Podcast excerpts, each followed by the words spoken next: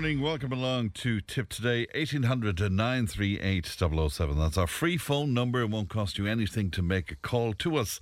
And uh, Leanne is looking after the programme today. Coming up on the show, concern about customer services moving from Cashel Post Office to the SuperValu outlet in the town, and also frustration in Cashel as work restarted on the Boherclough roundabout.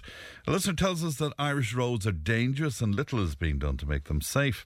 A Tipp Today's village tour stops off at lovely Dromineer today. We'll have uh, uh, live um, broadcasting from that in the second hour of the programme. Sergeant Carol O'Leary will join us for this week's Garda review. We've hidden histories with uh, Dr. Conor Reidy, and we continue to showcase Tipperary's women in business. So all of that and much, much more on the way. You can text and WhatsApp 083 311 You can email tip today at tipfm.com. Let's have a look at the front pages of some of your newspapers and right across the newspapers today, as you can imagine, coverage of the death of John Bruton and uh, tributes being paid uh, across the political spectrum uh, to uh, former Taoiseach John Bruton, who uh, died after a long illness, aged just 76. also on the Irish Times front page today, completion of an independent review into spinal surgeries at Temple Street Children's Hospital has been delayed after 17 additional cases of concern were identified. Can you believe?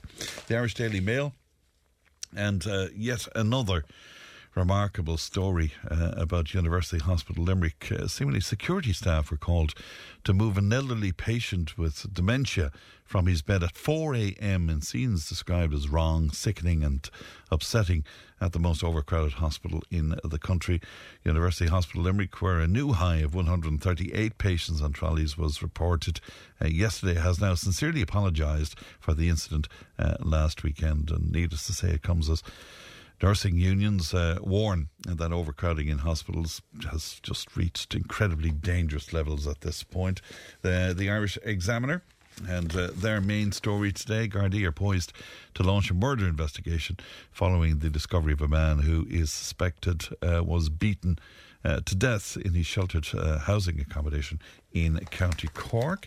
The Independent, again dominated by a picture of the late John Bruton, and uh, their lead story people in Dublin are paying up to 50 euro more for a GP appointment than those elsewhere. And uh, there's a significant uh, gap in what patients pay for a standard GP appointment, depending on where they are in the country. So, that's a look at what's making headlines in your newspapers today. If you'd like to uh, comment on any of that, again, we'd love to hear from you. 083 311 3311. Now, the plan to move of Cashel Post Office for all customer service uh, from its position on Main Street to the local SuperValu outlet is one that has left people uh, concerned, to say the least. And many are wondering how this will work and if jobs will be affected. Well, a former county councillor and a Cashel man, Tom Wood, joins me now. Good morning to you, Tom. Good morning, Fran, from uh, sunny Cashel. Well, I'm delighted to hear it, Tom. And you, you, you were first out of the traps to let us know about this yesterday, Tom. Uh, how did you find out? Yeah, well, I suppose, Fran, to just go back into the history of the post office first of all. Yeah. Uh, the, po- the post office building itself, which is a very unique structure built in the 1930s, uh, it's a protected structure, of course. So for nearly 90 years, it has served the people well as our post office here in Cashel. Uh, people will recall it as the red brick building, shaped like a box. Uh, with, with limestone, etc. As I said, unique for the 1930s. Now, uh, in the last number of years, the, the, interior and exterior of the post office uh, was deteriorating, a lot of damp and a lot of mould on the inside. So I've been on to An Post at national level because they had responsibility for the maintenance of the building and, as I said, a protected structure uh, to, to, to do some work to it. They had neglected it for years. So only there early this time last year, I suppose, they actually did some work on the interior. The damp was removed and the painting was done on the windows, etc., on the outside.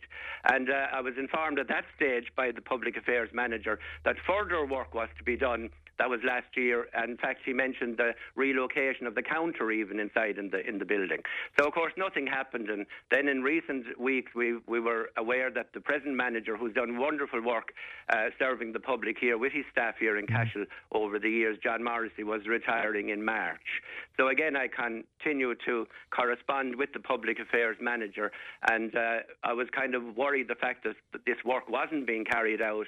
But anyway, not surprised then yesterday when I received a message from him to say, yes, we are on the move in Cashel. A new postmaster has just been appointed, and we will relocate to SuperValu, where we will have a great post office unit close to the front of the store, great car parking and access, etc. The date fixed for the move is March the 31st.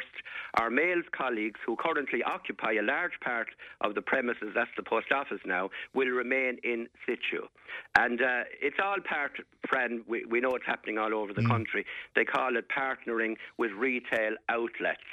So basically, the, post office, the services that are there to the public will be transferred. Now, the only problem I have with it is what are they going to do with the existing of course, yeah.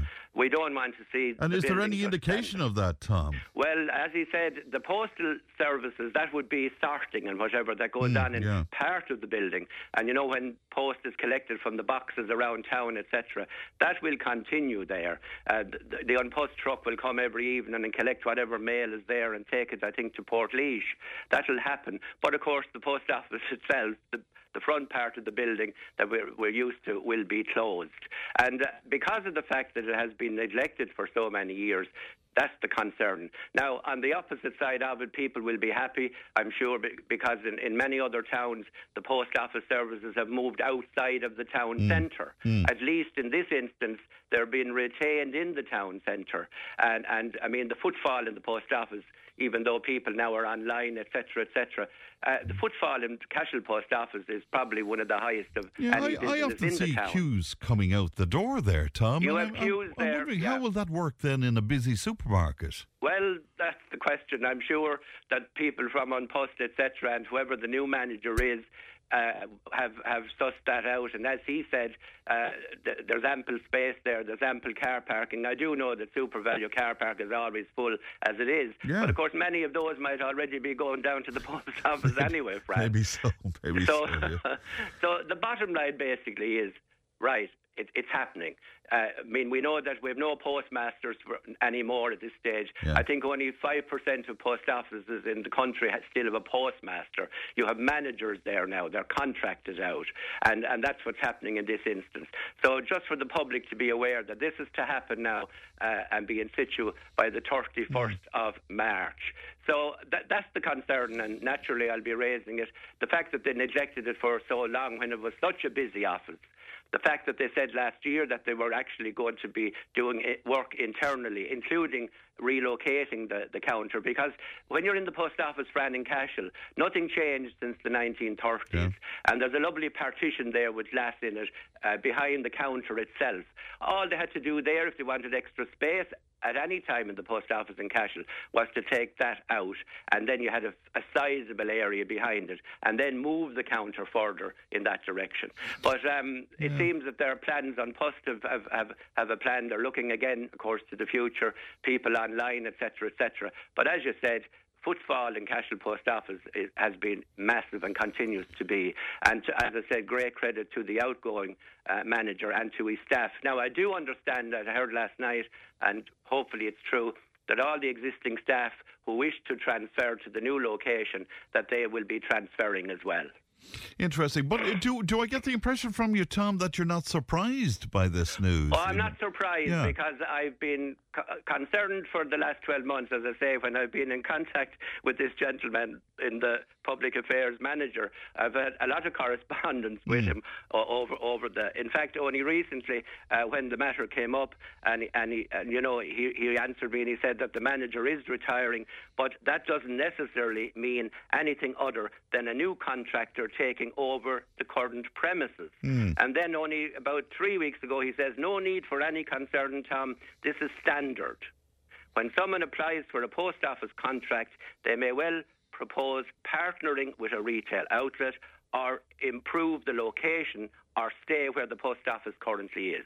So they're the options the new person Yeah, who the- wants to take on the job has. The only fear But- that I would have is uh, just as you know, a couple of weeks ago, a similar story in, in Tipperary town. Eventually, the, right. the services will move to, to some sort of an outlet there as well. Yeah. And again, they'll retain that back portion there for, for parcels. But is it not inevitable, Tom, that with two towns so close together, there may be just one outlet for parcels eventually? Is that? Well, for po- well, I mean, Fran, when you think about it, here in Cashel Town, you know the post boxes that are around the town itself, in top of John Street, Sure, there was one yeah. there, and here in the Palace Wall and the main street and Ladies Well Street, over on Boherclough Corner. Mm. Some of those are still being collected on a daily basis, Mm. and a lot of people use them. But I can visualise. I mean, in the next decade, I presume An Post are already planning that you'll have little or, or no. Mm.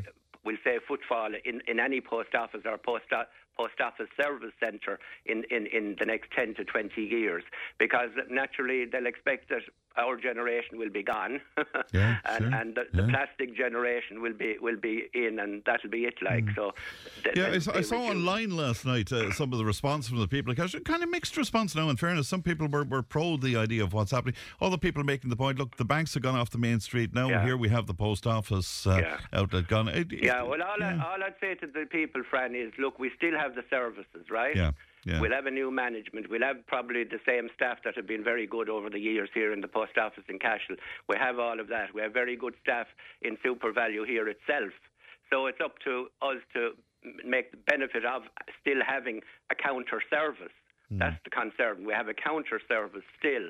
But the fact that it's still in the town centre, if it moved out of the town centre, all that footfall for all other business in town would be gone. yeah, that's, and- that's what and happened in Thurles, of course. Yeah, so to think of that, that that's the positive end of it. But also, don't just give up and say, oh, it's as great as happening. Get out of the post office. The post office building is a very special building. It's in, it's in a very special location. It has a, a very interesting history. Uh, Mm. and, and as I said, there, is, there was no reason why it couldn't be retained there. But that hasn't happened, and Mm. we just have to live with what we have for the future. Yes, and uh, the harp plaque there, it was you who pointed that out to me. That's right. The That's- harp that's- plaque. Yeah.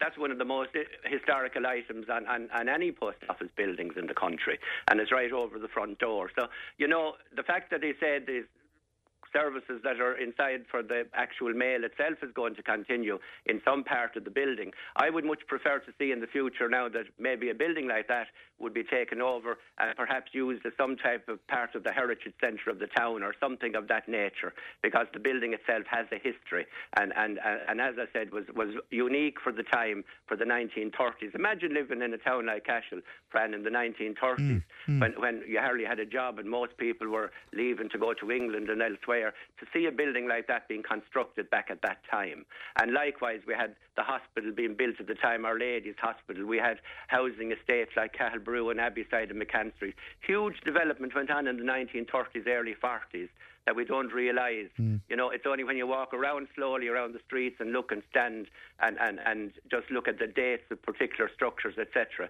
then you realise that it, back in the 30s there was wonderful construction work done, not just in Cashel but throughout the whole country. and, and this was all done when we had nothing, Tom. when we had nothing, yeah. Now, there's one final, uh, I suppose, a little humorous piece.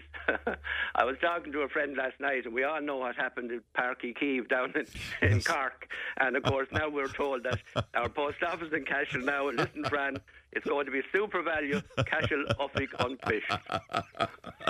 oh, there's always a wag around Cashel. Uh, Tom, Right? thanks very much. Gareen Maga, Tom. Thank Yeah, you. and just, Fran, as uh, you said there a moment ago in your introduction, the roundabout is already gone on Boherclough Street. Oh, I listen, walked don't- up the street on Tuesday morning, half past eight. I thought it was the first of April. Oh, Lord. when how, I looked, How embarrassing. what was only being put in place was being demolished, and everybody was telling people in the road section there are problems and problems and problems, and it's dangerous.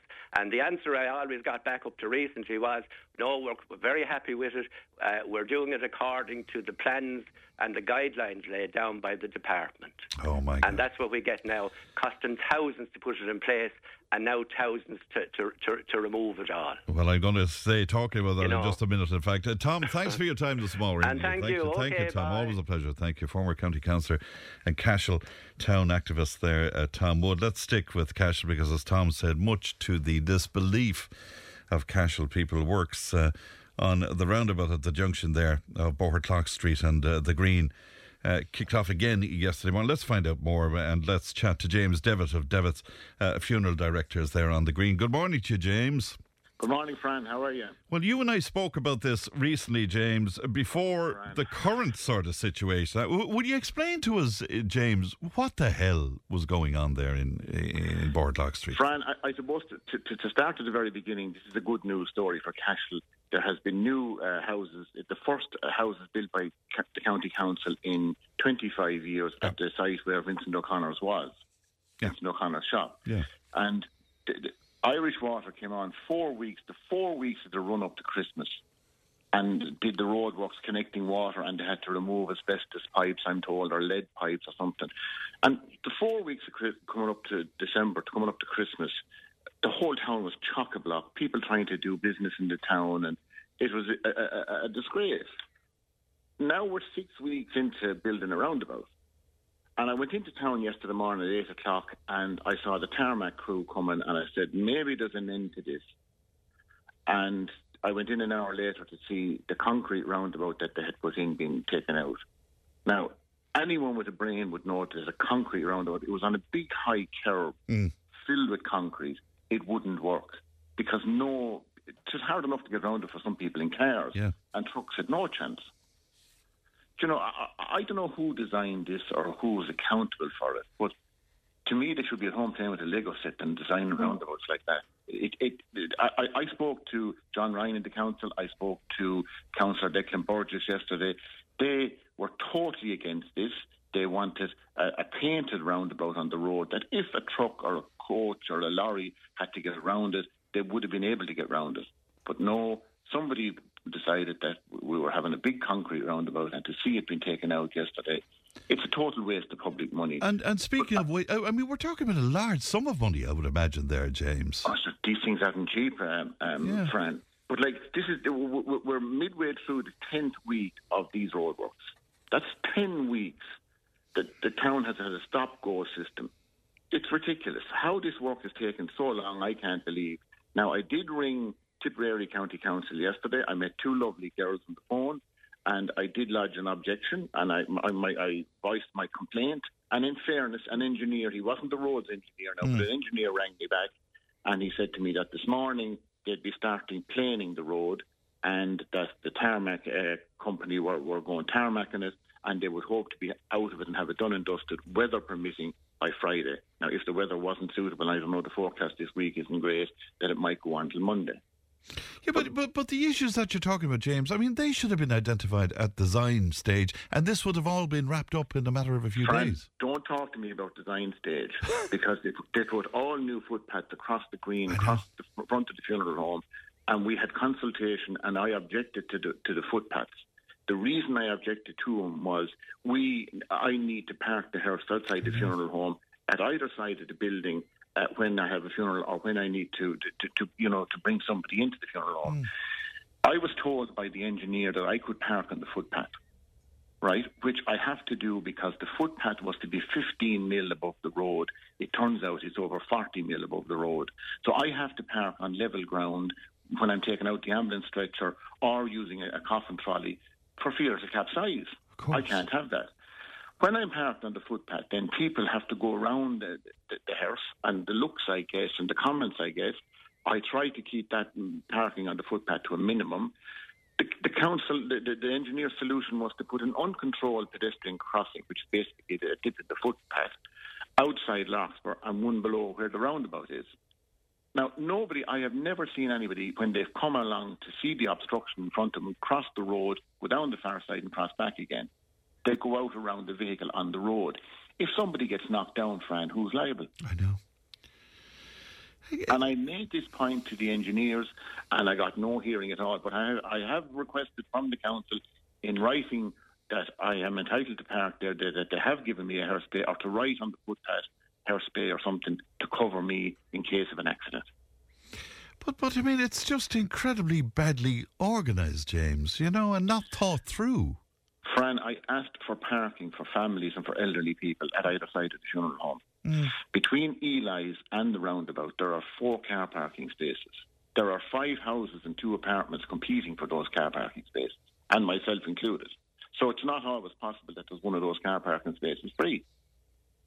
You know, they're trying. I, I, I don't know the mentality. The mentality seems to be that we don't want cars, mm. we don't want vehicles. Yeah. Everybody is to walk, cycle, or fly.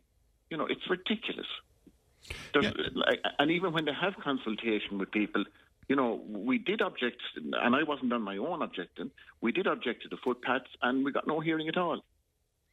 And just up the road from you, then, up near Tesco, and that run down to St Patrick's there. I mean, was there any sort of was there anything spoken about about that? I mean, sure, that's disastrous.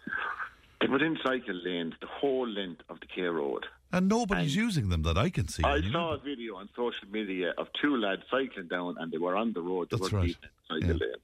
I mean, it's comical. I don't know where, where the, the, the thought process is behind this.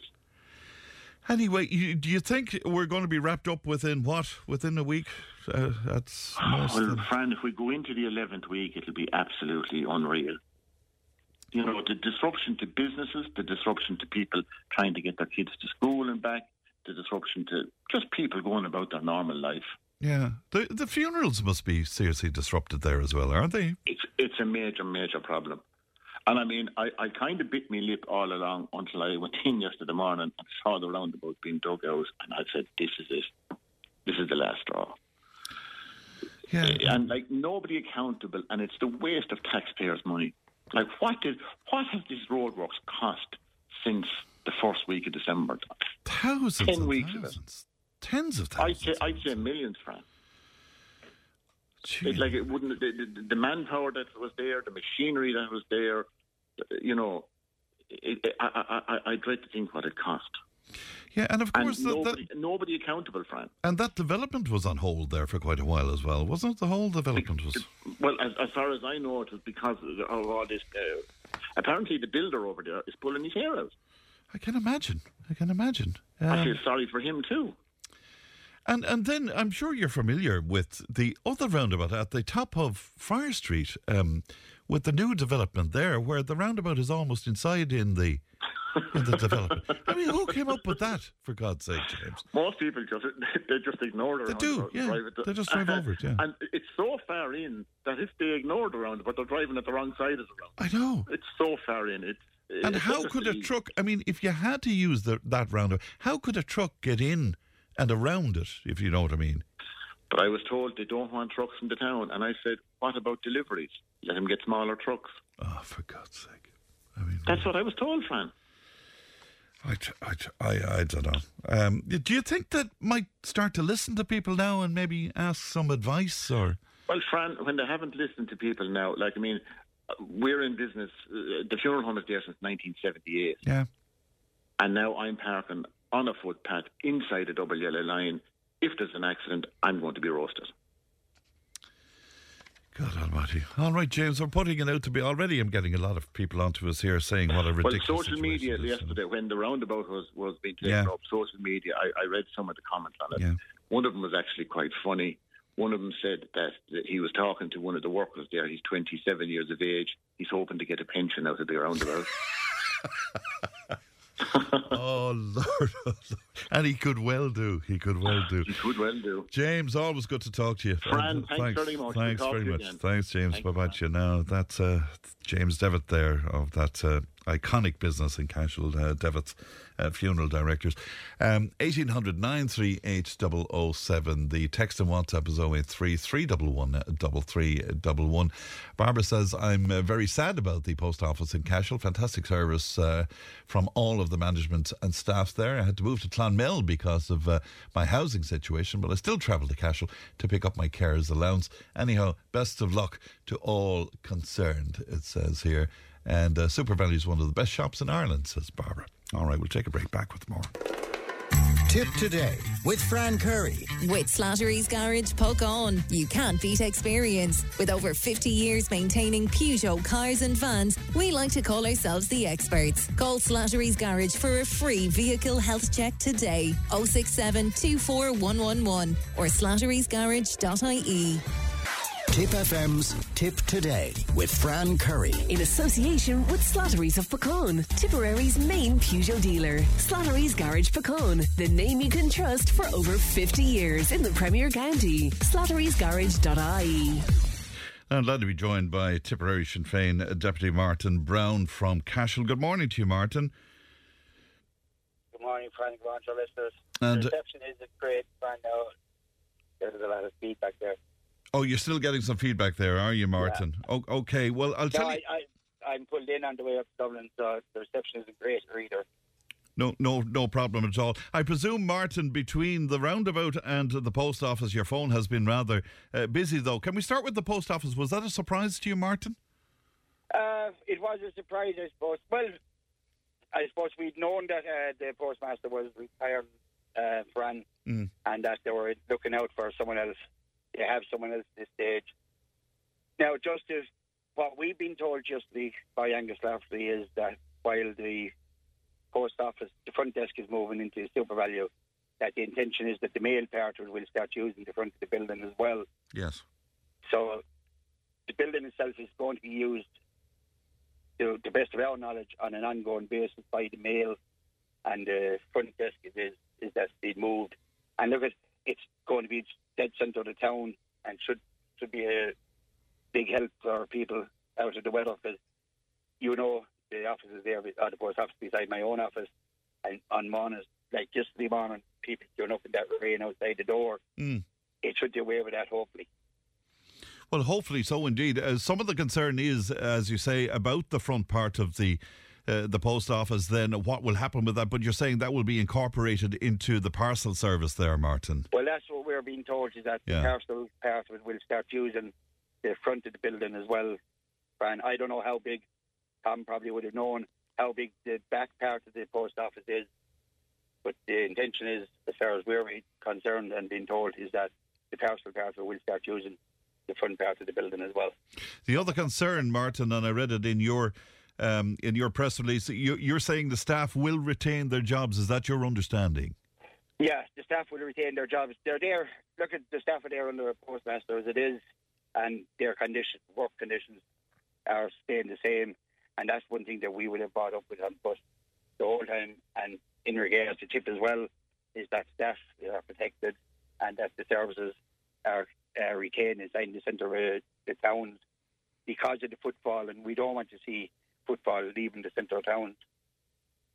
Yeah, and that that's very important because that has happened in, in other towns, and it's uh, an unhappy situation then for, for other businesses that depend, I suppose, on, on the footfall uh, there. Um, is there any negotiation in stuff like this, Martin? Is there any uh, reason that An Post should not sit down with the likes of yourself and local councillors and discuss this ahead of time, or is there any obligation on them to do that? I, I suppose there's no obligation, Fran.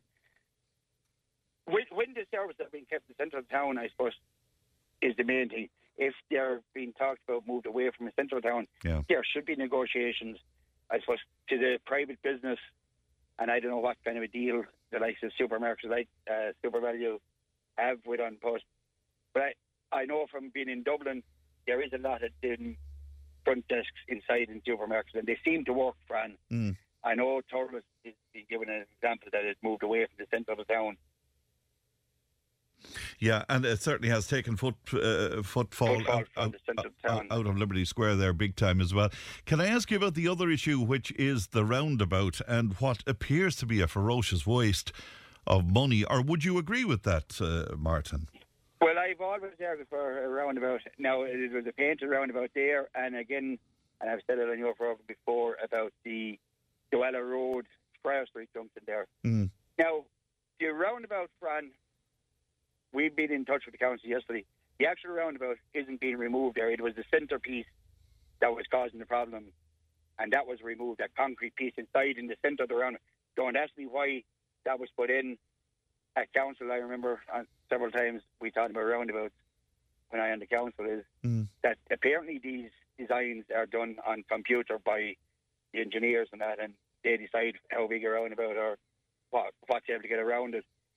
The road, the actual roundabout itself is staying there. That's there now. Once the road is done, the road will be up level with that.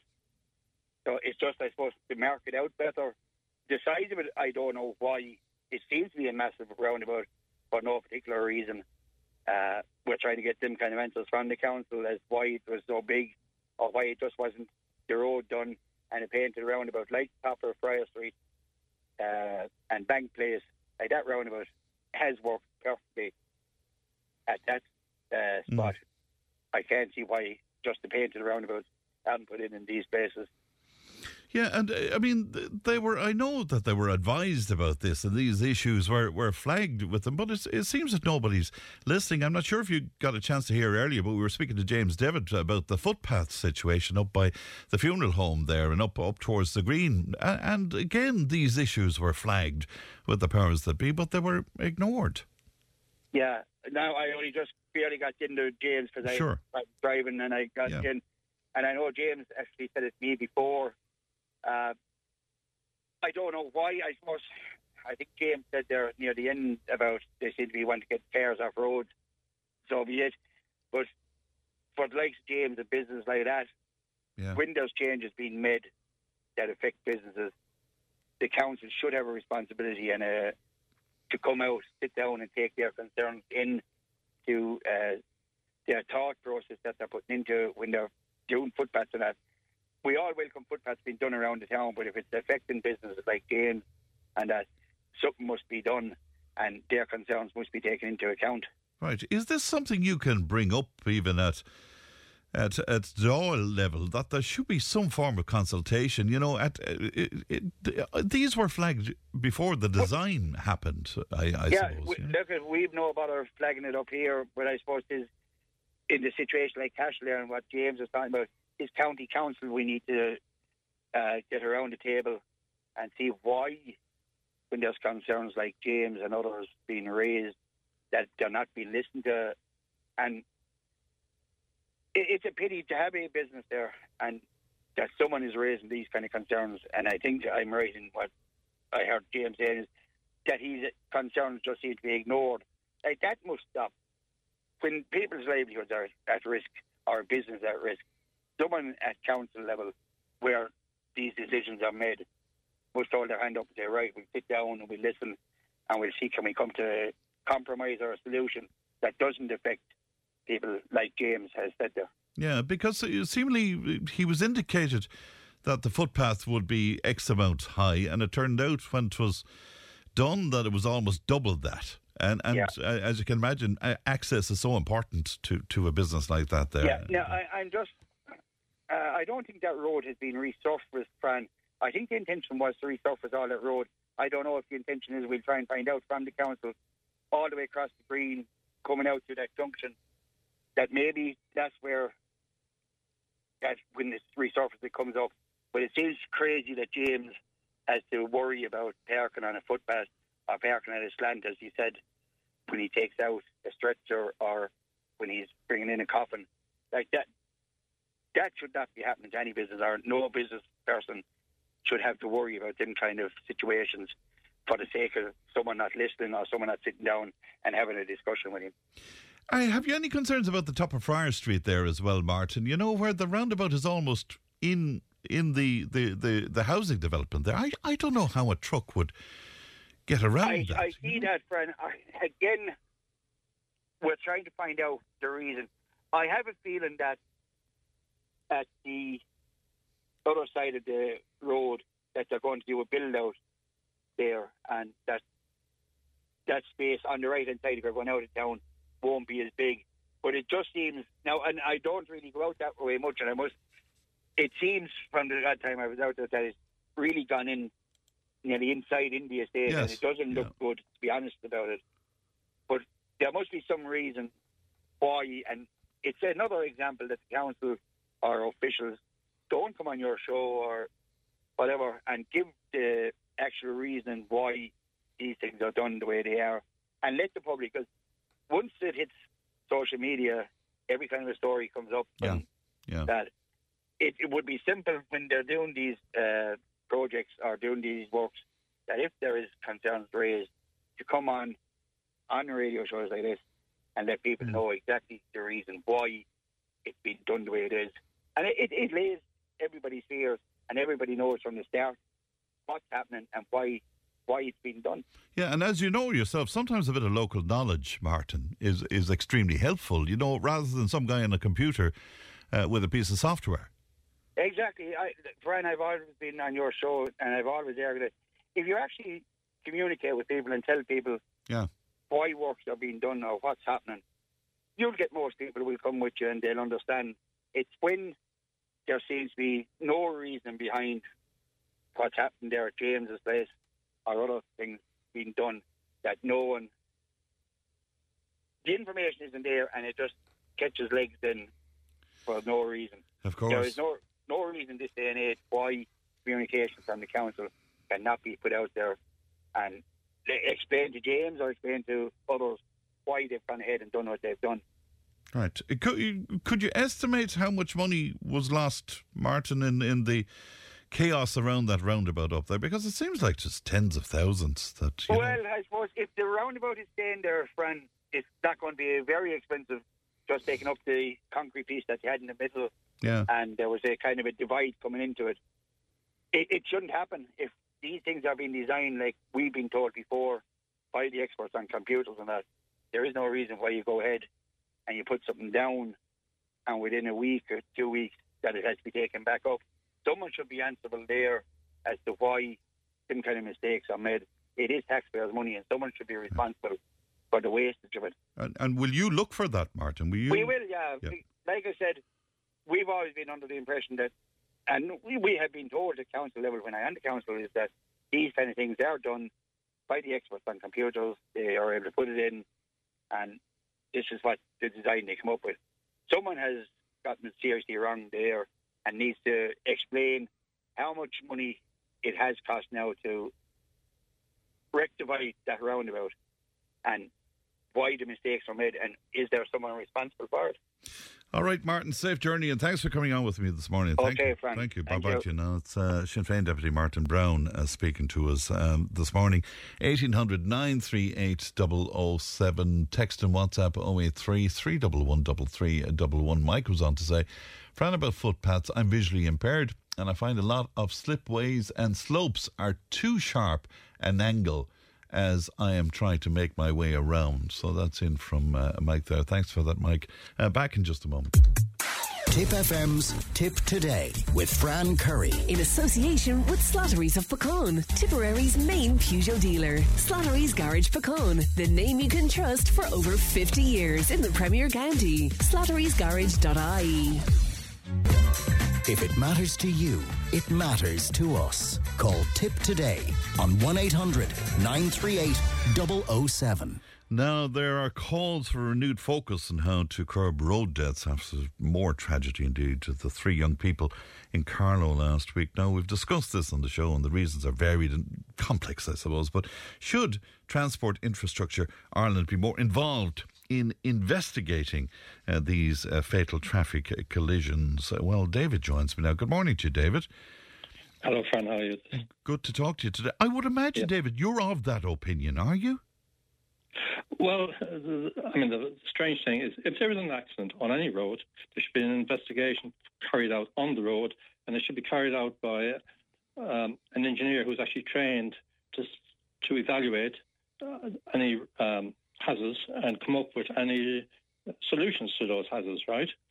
I mean, that's what should happen, right? And there should be an independent inquiry because you can't be expecting the council to uh, check their own work, right? Because they're not going to point out their own faults.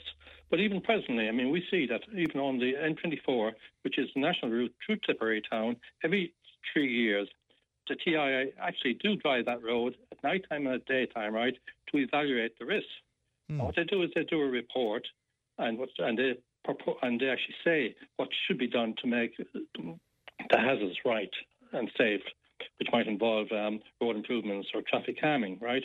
So that is actually done, and the report is actually sent to the council, right? And um, but the council don't really act on this at all; they just ignore it, right? I can give you an instance. I mean, I've always been on about um, the local uh, crossroads here in Barnestown. Yes. It's the most dangerous crossroads, right, between Limerick and Waterford.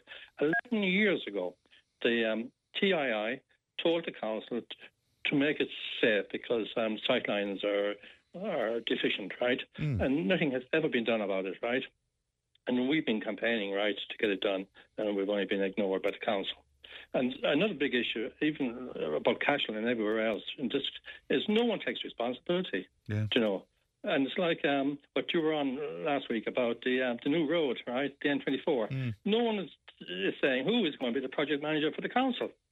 You know, the most important role on the job, right? That's like uh, dealing with a school not knowing who the principal is, right? Or dealing with the guards in a town not knowing who the superintendent is, right? I mean, for accountability, you have to know who's responsible, right? And that's what's happening with a lot of these road jobs. Uh, and then you hear. I, th- I think they said at the time, David, that they weren't in a position at this point to make all of that because they're still in, in, in the early stages of phase two. But sorry, you should know who the project manager is on the job. Yeah. Who's responsible for the job? I mean, that's. But see, the council. I mean, I see it too, and the councils too. And see, the same thing is happening at, in um, Cashel, right? Who is responsible? You, no one mentions names, right? I mean, there is someone that's responsible. Well, ultimately, I mean, all roads in Tipperary Town, in Tipperary County, are the responsible responsibility of Marcus Connor. He's the director for all roads, right? And if, if something is designed is designed wrong, well, first of all, the design was prepared by someone, right? And then that was actually approved by someone. So you need to know who these people are, right? And I mean, and I've seen it with councils, with the councillors. They look as though they're they're covering for the council. They don't mention names. And we- Well, well in fairness uh, to them, my understanding from a lot of councillors that I speak to is that they don't get an awful lot of information, David. You know, but until they something's don't a fait demand it accompli. either. Well, I But they don't. Yeah, They well- don't demand it. Well, they say they do, and they say often they're presented with a situ- situation that is a fait accompli uh, to them. Uh, getting back to the deaths on the road, is it my is am I correct in understanding that the decision to have an area deemed hazardous is based on fatality as opposed to uh, accidents? Am I am I correct in that, David? No, well, sorry. Uh, okay, all the national routes in the county, right? As I said, the TII actually they drive those routes right every three years, and they come up and they identify hazards. They have to do that by law because I mean, on um, national routes you have international traffic using them, right? Mm. But I mean, the council again. What you hear from them about everything, right? First of all, they say, "Oh, it's not my responsibility; it's TII," right? But the TII have actually said, "No, all roads in this county, right, are the responsibility of the council." You know, ultimately, right? The TII will provide funding if they're asked to, but to do so. Okay, and uh, where we are now, then, I mean, can you identify areas, for instance, that are particularly hazardous and that we should be highlighting? Yeah, well, as I said, they have been on the N24 between um, between Monard and um, Carrick-on-Suir. There's actually 64 locations that the TII actually are saying are hazardous, right, and mm. that should be made safe. I mean, the TII actually and the TII have actually said we'll provide funding if you do that. So, what's the hold up then? It's with the local authority, is it? It is. It's, this is the council engineers, right? Again, who are responsible, right? I mean, I think it's criminal the fact mm. they can ignore, you know, requests to make, and it's very frustrating because the TI actually do reports, right? And a lot of effort goes into them, right? They actually, like in Tipperary Town, right? The instance like. Sure, things they actually point out, right, is lack of traffic, traffic calming, unprotected walkways and cycle tracks, right, obscured visibility at junctions, right, incomplete safety barriers, insufficient sightlines at junctions, hazardous parking and pick up at schools, right, overgrown hedges, right, no advance or hidden signs, hazardous layouts at junctions, right, no advance signs, and no see-through at roundabouts. These are all the hazards that have been pointed out to the council, and they've done nothing about it. And is that a matter of resources, do you think? No, no, no, no, no, no, no. No, I mean, uh, it's, it's, uh, I think it's bad management to begin with, right? I mean, th- they should make roads safe in the first place. I mean, they're talking about um, road safety strategies and reducing the number of deaths. I mean, Tipperary had um, 16 road deaths last year. It was the highest in the whole county, in the whole country, right? Um, and Tipperary is not the most populated. I mean, Dublin is the most populated with millions, right? I mean, Tipperary has only 70,000 or something, right? You know, so, and I mean, if they're interested in making roads safe, right?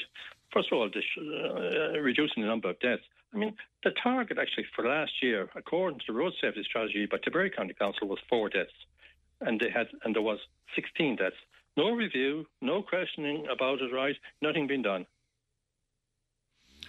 And and that yeah, and and again, if you were to give me a reason for that, you'd say what? Just is is it? Well, I say it's just um, uh, bureau, bureaucratic and being able to get away with a Biden responsibility, right? And uh, right, and the council engineers, right? They can get away with it, right? You know, yeah, we're doing nothing, right? Now, but what they the- should actually do is, I mean, what should be done, right? Is is first of all, the 64 houses between um, Monard and they should actually appoint a subcontractor, right? Who would actually do all the work for them, right? Because they obviously they're not able to do the work themselves and they're not able to organise it. And I think the um, TI actually said it costs like 600,000 to make right all these um, houses. So I mean, what they should do is employ a contractor, civil engineering contractor, who would actually go in and do the work. Yeah, see the number of deaths uh, so far this year. Again, it's it's twenty so far, and we're only into early February on, on, on on Irish roads. So it's it's Yeah, see, a lot of parents. Sorry, the other issue I'd make too, uh, Yeah. right, with parents and young drivers, right. A lot of these accidents, right, involve young people, right, and it's awful to see young people being killed or being maimed for the rest of their lives, right.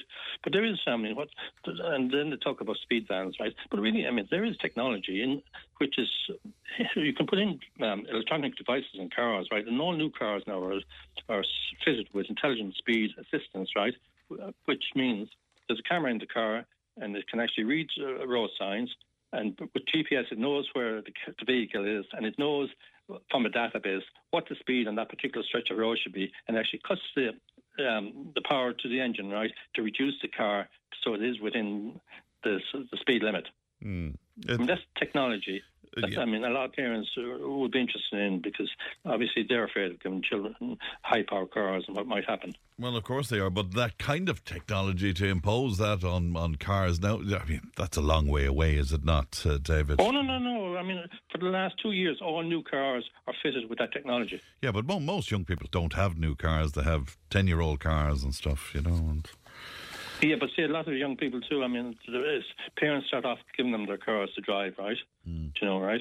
But, but uh, another thing that happens too, I mean, another bit of technology which has actually been used quite commonly with fleets of cars is um, black box recorders. Well, what happens is in, in the car, right? There is um, uh, uh, there's a sort of in vehicle uh, electronic device, right, that actually measures um, the, the car speeds and the and whether it's accelerating or deceleration too fast, right, or whether it's speeding again is Yeah. um, GPS, right, and it, every day, every weekend, every week, uh, usually on a Friday, uh, they'll send a report to the to the company, and the company can call in the drivers and say, "You've been speeding in my car, right? Slow down to follow me." I mean, that is another great device to, to monitor well, look, I think we should be looking at anything at this point that could stop the the, the chaos and uh, the tragedy on our- on our roads for sure. David, good to talk to you this morning, and thanks very much indeed for coming on with me.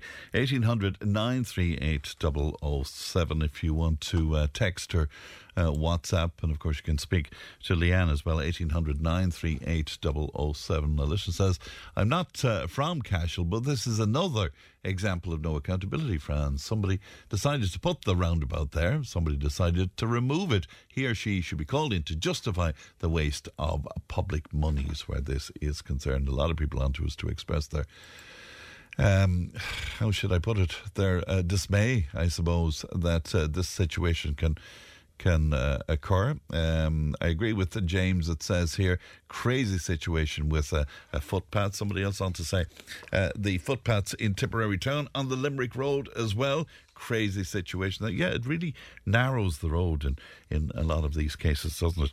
All right, then uh, we'll take a break. News and information is on the way very soon. Tipp today with Fran Curry.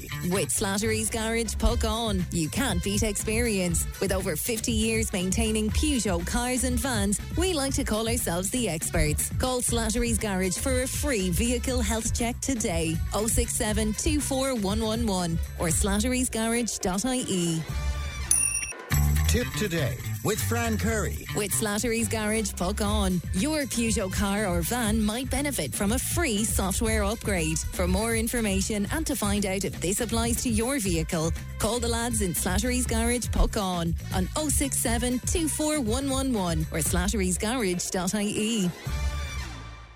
Thanks, Pat, and uh, welcome back to the second hour of uh, Tipp today. John O'Byrne was on to us, and John says, uh, Why are the representatives on the municipal body so silent in regard to the roundabout on the Cahir Road? And uh, also, uh, there are many concerns about Cashel at the moment, and they're not being dealt uh, with. Are the local councillors really working for the people of the town? This is John to us today on 083 311 3311. Lots more coming into us on this, and I will uh, get back to it. In fact, we will go back uh, to it on the programme tomorrow as well. Now, we're north of the county for this week's village tour. Ellie's in Dromineer this week, and uh, she'll join us live in the company of local organisations and personalities in just a while. We'll go live to Dromineer in just a little while. But first of all, Ali and John G. O'Dwyer took a walk around Dromineer to find out more about the area and indeed about its rich history as well. The next stop on our village tour takes us north of the county. We're here on the shores of Lough Derg in Dromineer this morning. John, what a fantastic place for our next stop. Isn't it? Isn't it so romantic? Just the two of us here. And we're looking out over the lake and look at the serenity of all that. And, you know, uh, the. Um, the waders there in the lake, the birds, they are around the place. You can hear them as well as that. And we're just here looking across the lake. And it's so wonderful to be here when it's serene.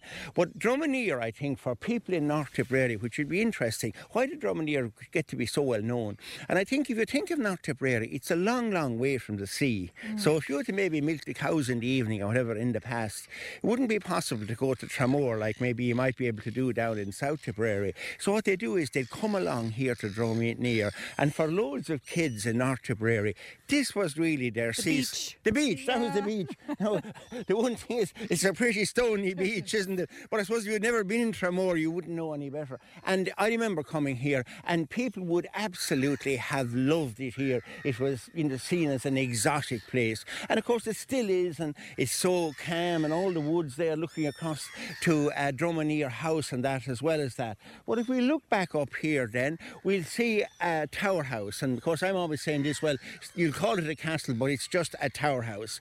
And that was the tower house of the O'Kennedys. And we're really here almost in a way by kind permission of the Kennedys because the Kennedys were the top dogs up here for a long, long time. And where did the O'Kennedys come from? The name? Well, they're descended from Brian Boru.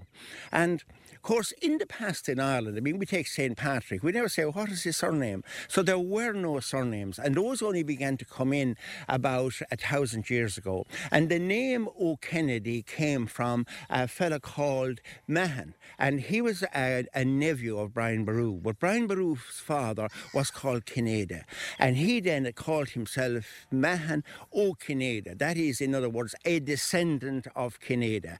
And that's where you got then the O'Kennedys. And, you know, you know, and that's where the surname came from here. So they were very, very powerful then. Initially, what happened was the Normans came into Ireland, drove all the Irish out. But then gradually over time, firstly, they began to integrate with the Irish and marry into them. So the lines weren't so clear. And secondly, then during the Black Death and during bad winters and that, we had uh, uh, a little ice age then as well. It forced the Normans back, who were great, great uh, corn farms, and the Irish began to reassert themselves, and the O'Kennedys reasserted themselves. So there's a castle here. Another O'Kennedy castle, of course, is inside in Nenagh. There's another one down at what do we call it? Garrykennedy, the garden of the Kennedys. So it's all over here. They were really powerful in this area. And then, of course, they spread out through intermarriage and that. They got down to Waterford, down as far as Wexford. And, of course, they came to Dunganstown down there. And, of course, from there, then the Kennedys emigrated to the United States. And what I think is fantastic is they were actually a royal family here descended from Brian Boru. But when they went to America, you don't really have royalty in America. But if there is a royal family in America, it is the it is Kennedys. So history goes a full circle. Isn't that That's fantastic? incredible. Yeah. Yeah. Uh, tell me a bit as well about the history of, of Dromineer. Obviously, the water always playing a big part in it. The RNLI, of course, a huge part in it as well. Yeah, absolutely. And what you would say here is, you know, that lake water, you think it's lovely and serene there, so nothing could happen. It can absolutely be deadly. And in fact, the, the lake water is more dense. So they say the storms on lakes can be actually worse than they would be in seawater, which is less dense. You can get vicious storms here. In fact, that was proven, and you might be able to talk more about that when a Guinness boat coming down from Dublin came down through all the canals and was bringing the porter, as they say, down to Limerick, and it left Garrykennedy, which was off down there, and went out into a storm. It was actually being towed, but suddenly a wave just came in and smashed the boat and sank it, broke the tow rope, and that was the the motorised they called M45, and that sank immediately uh, there, and there was four people on board, and only one survives. So it shows how vicious the lake can be, and of course how important it is then that there is life saving on the lake, and you can quite easily get get lost out there on that lake. But it, you know, but it has been, I think, a com- you know, the thing to remember is if we went back to early Christian Ireland, you know. The Shannon we're looking out there, that was what you would call the M1 motorway. That was the easiest way to travel. If you wanted to go from here to Limerick, you could try and walk along rutted roads or have a cart or something. Much easier to get in a boat and smoothly go down there. And so oh, this lake uh, was part of the Shannon scheme, and for years and years, up and down here, there would have been trade. That became huge then when the actual Grand Canal was built, which linked up here with the Shannon and Shannon Bridge, so you could go from Dublin down to Limerick. That's how heavy goods were moved around, and of course, then over there, then we're looking across there, and on the other side is Mount Shannon. And near that, of course, is Inis Cealtra, which is Holy Island. And that has seven churches on it and a round tower. And it was a great place of pilgrimage in the early medieval period. You think, well, it's really out of the way. How do people get there? But of course, the answer is what most people, when they think of a pilgrim, they think of somebody walking with a staff. But of course, in the medieval period, whether it was going here, this was right at the centre of Ireland, just as Clonmacnoise, which is in a kind of an out of the way place now, was at the centre of Ireland. This is where all the trade was. This is how you could access. But of course, that backfired on Clonmacnoise and on Holy Island very badly. Because, of course, what happened? The Vikings came in and they said, hooray, we can get right into the centre of Ireland. Up they came and chopped the heads off all the monks and stored their gold. All very sad. But that's it. But they still did, did manage to survive. And most of these monasteries then weren't finally finished until Henry VIII and the, the, the, of the monasteries. Does anything remain now on Holy Island? Yeah, well, there are six churches there still, and there's a round tower. It doesn't have a top on it.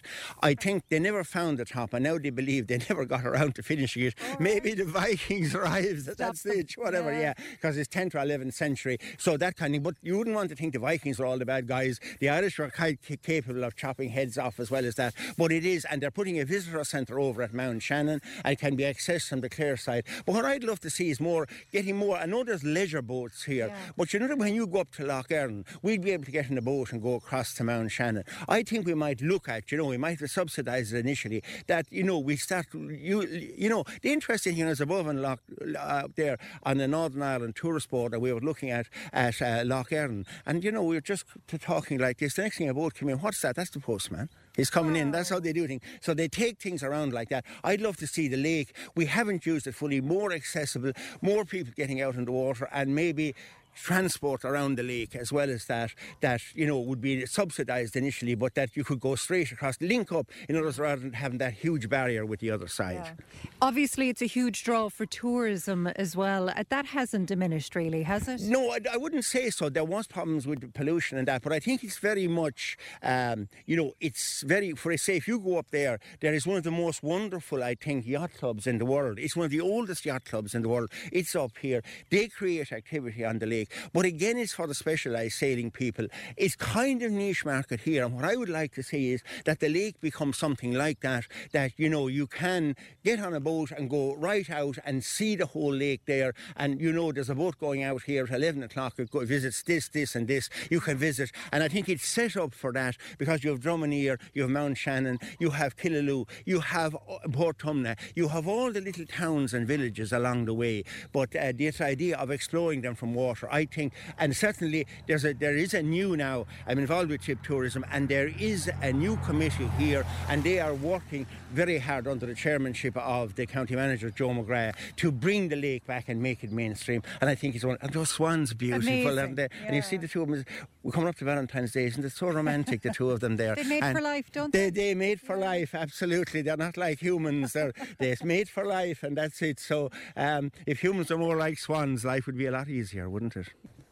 John, as we walk along the arena, I think every village that we've gone to, they can claim a famous son, and Dromineer is certainly no different. Yeah, we're up here on the marina Saturday. We're looking across at the hotel, and that, of course, was owned by the Collison family, and that would be a very strong name up here, going back to the War of Independence. But of course, recently they have become famous because two of the Collison brothers who came out of here, this, I mean, wonderful. I mean, they set up Stripe, which I think I don't know enormous amounts about IT. It's a payment process. Is, it isn't is indeed, absolutely. Something like PayPal.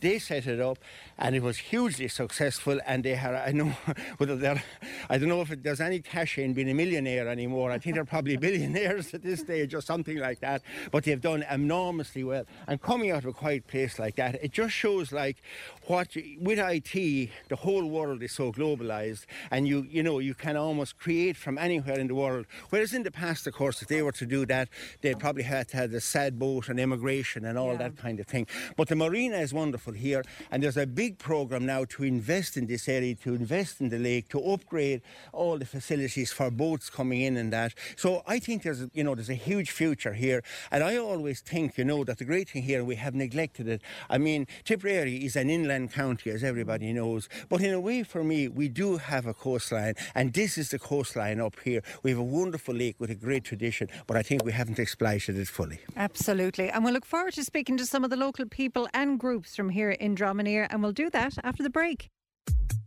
Tipp FM's Tipp Today with Fran Curry. In association with Slattery's of Puckane, Tipperary's main Peugeot dealer. Slattery's Garage Puckane, the name you can trust for over 50 years in the Premier County. Slattery'sGarage.ie.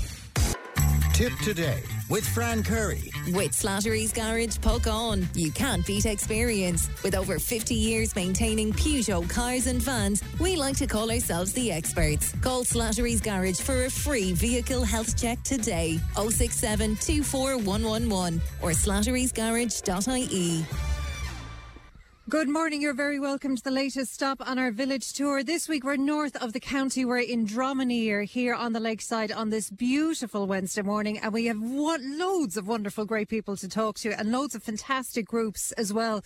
No village in Tipp, it has to be said, has let us down thus far. Such impressive work uh, going on in communities right across the county, and that's exactly the point of why we're doing this village tour to highlight that fantastic work.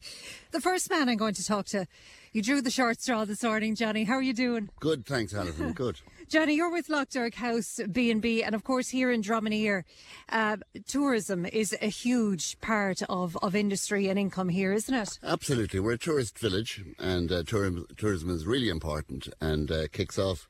It's extended year on year, and we have tourism now taking place all year round, but it really kicks off, I suppose, the middle of March and goes right through to the end of uh, October into November, really. And uh, important, yeah. Fishing tourism, boating, sailing, uh, a lot of different reasons hiking, walking, biking, and uh, lots to do here. We were talking during the week, and there was something you said that really struck me because part of this village tour, I think we all maybe have uh, a preconceived notion of what a village is, and that tends to include a church, a GA club, the shop, the pub. But Dromineer is a unique village in that respect because it doesn't fit the mould of what you think the village should be.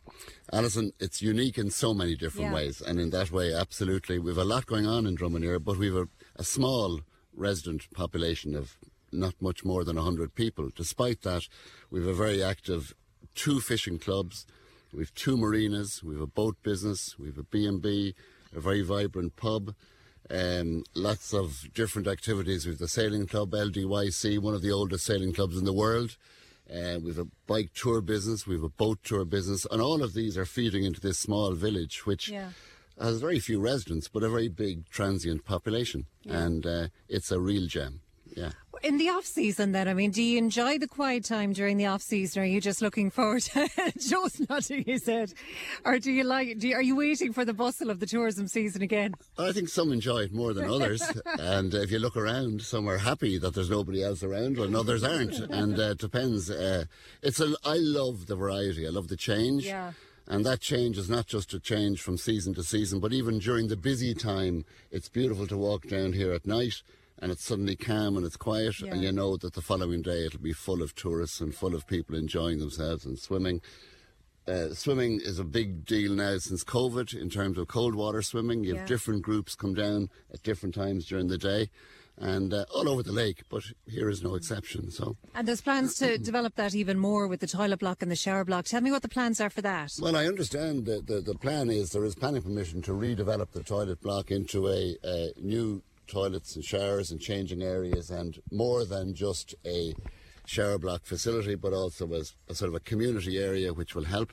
And it'll be much needed, and it'll be a wonderful, wonderful addition to this area. Yeah. And uh, because this is a much used space, and to be able to provide the infrastructure helps everyone and helps every business and makes it uh, just more a more pleasant experience for everyone. And when are you hoping to have that in place, sir? Well, we all would love it to be in place now, and we've been promised time and time. We've heard various start dates, and we're hoping that it will begin this year, and we're hoping that it'll be a relatively quick build.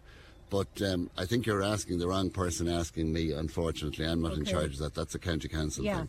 But um, Well, we'll be putting the push on it. Well, hopefully Yeah. so, and push it as hard as, as you can. The sooner the better. Absolutely. Johnny, thanks so much. Lovely to talk to you today. Alison. uh, Eleanor, we might bring you down here as well to talk uh, with Neve as well, because of course the RNLI, a huge, a huge uh, part of what goes on here. This year is another special year for you. Marking, tell us what the anniversary is this year. It's the bicentenary, 200 years. That's incredible. Absolutely. I mean, under over 144,000 people have been rescued since the inception of the RNLI 200 years ago.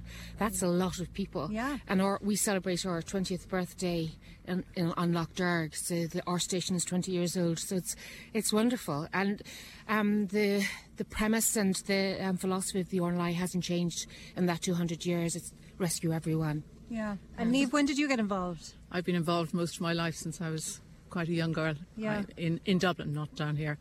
And when I came down here, I joined the. But I'm involved more in fundraising, and Yeah. I'm, I'm on council of the RNLI as well.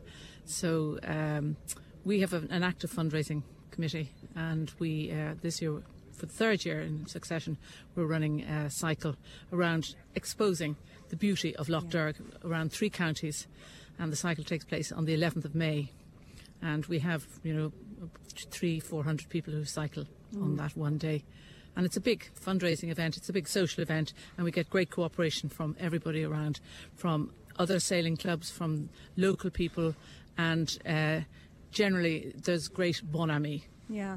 And Eleanor, when it comes to funding then for the RNLI, I mean, obviously this is hugely important, but in terms of government funding, I mean, does the RNLI receive much or anything? No, no, it's in, no, it's No. entirely yeah, entirely dependent on um, public contributions. That's incredible. It isn't it? is. I mean, that's unbelievable. Absolutely, and the donor of our boat, Robert Spear, um, he decided, he and his wife decided they wanted to donate a boat to the RNLI. Um, the RNLI identified Lough Derg as in need of a new boat, and so he's come over, he's met us for the naming ceremony, and that sort of um, altruism is e- extraordinary, Yeah. and that's what, um, that's the whole foundation. You know, it's volunteers who who man the boats or woman the boats or Yeah. crew the boats. Uh, 24 7 365 days a year whether they're having their christmas dinner or whether they're at a family occasion they will drop everything and go to rescue people That has benefited me though because I've had a dinner party, and my That's a nice excuse. Yes, my pager's gone off, gone out, done the rescue, come back, wrote up the press release, and then sat down to supper, and everybody else cooked it for me. Have you any idea how many lives have been saved as a result of the RNLI? Um, well, since its, inception, 144,000. My God. Um, the statistics for ours is, you know, we have about 20 shouts a year, and every life is precious. Yeah. That matters to that person. So we do know that there are people walking around today in Nenagh and the environs who would not have been here had we not gone out to Yeah. rescue them. I mean, that's that's very humbling. Yeah, and it's you know it's it's um, we go out to to rescue people that we've never met before and probably will never meet again. But our objective is to bring them home. And anyone maybe who's listening and who might have it in their head, and I hope they do, to come up to Dromineer if they haven't been already, but maybe, you know, they, they want to donate, if at all, can they do that for the RNLI? Absolutely, they can go online and they can um, lock yeah, uh, ornalai.co.uk and there's a donation page there. Perfect. Um, so you have that event coming up. That's the main one to mark the 200th anniversary. What else is coming up then this well, year? It's not for the 200th anniversary. Oh, sorry. as I say, There's, a, there's numerous um, Yeah. celebration. The stamp is being printed and it's being published and, and it will be available on the 29th of February, and that's a national and an international stamp. There will be uh, the Round Ireland race uh, supporting the lifeboats, and that's on the 22nd of June. There's going to be the ceremony in Westminster Abbey on the 4th of March. That's the actual date of the original foundation of Yeah. the lifeboats. And there will be visits to Áras an Uachtaráin. There'll be an event in the Maritime Museum in Dún Laoghaire. And there's going to be various, s- whole, all around the whole country, there will be celebrations. Fantastic. Well done on the fantastic work you've done to date. Eleanor, I'll be back to you to talk about the Literary Festival. But first of all, I want to go to uh, Donal. Where's Donal? From the Tidy Towns, then. Donal, I'm sure you have a difficult enough job around here, particularly in the summertime. Oh, summer is crazy. Yeah. Absolutely. We get people from as far away as Limerick, Thurles. Uh, you wouldn't get parking here on a fine Sunday. But we're lucky. We have a fairly active committee. Uh, we get help from the council during the summer. We have a caretaker three days a week who cuts the grass. And we also get help from local residents who are not members of the committee, but they come out. If we have a work party, they'll turn up. They'll we do every now and again we do cleanup of the roads coming in. You'd be amazed. We we could fill five, six bin bags just out stuff out of the ditches. Mm. I don't know why people come down here with their Supermacs or, and throw it in the ditch on the way home. Is it something that's getting worse, do you think? It's getting worse. Is it? It is. And I presume we've uh, McDonald's open now, so we get different boxes. Yeah. But the village itself is beautiful. Amazing. It is, we- you know, we do our best to keep it clean. We keep an eye on development because technically we are a development committee, Yeah. including the tidy towns. Um, we improve every year. We go up five or ten marks each time. So we may not win it, but we're getting there. Well done. And Johnny was telling us about the plans then for the shower block and the toilet block. Exactly, yes. I'm sure that's something you're looking forward to oh, as well. absolutely. Yeah. And there's planning permission now to demolish the old hotel, and it's going to be replaced by a conference centre with more accommodation. So, in a year or two, hopefully, That's great. it'll look even better. But uh, do you know, I always feel like Dromineer is a bit of a secret. I think Uh, maybe for us mountain people down the south, maybe. But I mean, it's it's just incredible here, and it's a shame not to make the most of, of everything you have here. Oh, it is Yeah. because that we have all round, all year round swimmers Yeah. here every morning. Yeah, Uh, particularly the ladies, there's eight or ten of them come here regularly. we spotted them this morning. Uh, They're hardy. Absolutely. Yeah. Uh, I was doing it up to the end of October, but it got too cold for me. I have to wait till the, the spring comes in. But a lot of people don't know about Dromineer. Yeah. really. Why is that? I don't know. It's, I mean, it's it's on the maps on that, Yeah. but people come and they kind of they might only live ten miles away. they've never been to Dromineer, Yeah. You know. The fact that it's included now in this national kind of tourism plan, it's, it's the hidden heartlands. I think it falls under, isn't it? Has that benefited Dromineer? Oh, it has. It has Yeah. definitely brought more people in, you know. And I say we have a marvellous pub, marvellous food, um, beautiful walks around the area. Um, we have. Oh, what else have we coming? Um, yeah, that. I mean, you've Aquasplash here as well in the summer, which is a big draw for crowds, Oh, isn't it is. That brings out Yeah. piles. It's beautiful, inflatable stuff Yeah. out there. Children love it. Yeah. You could hear them laughing all over the place. And last time I was here, I know they were having issues with insurance. Thankfully, that seems to have been resolved. I think so. Yeah, they were up, up and running last year again. Um, that brings people out too Yeah. because you know parents have to bring the children around, so they they'll go and have a coffee or they'll go and have a drink while they're waiting. So it just brings activity to the village. Yeah. Well done on all your work to date, anyway. Thanks so much for Not having us. Donal.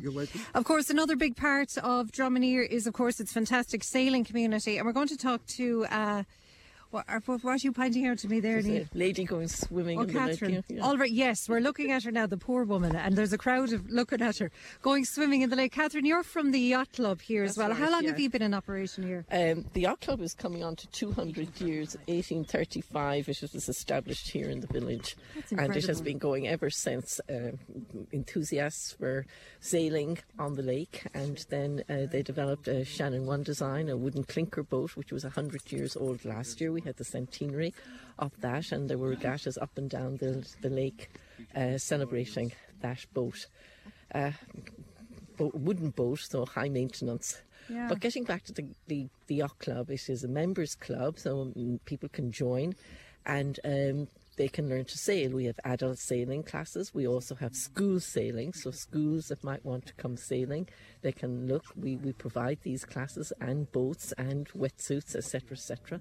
Um, we have um, the junior sailing in July for members' children who go on to become instructors and powerboat instructors, and the sailors go on to international fame, like Pamela Lee, who did a big transatlantic race last year. She's now a professional sailor, and the Kelleher's from the, the roundabout, they've become very uh, proficient sailors.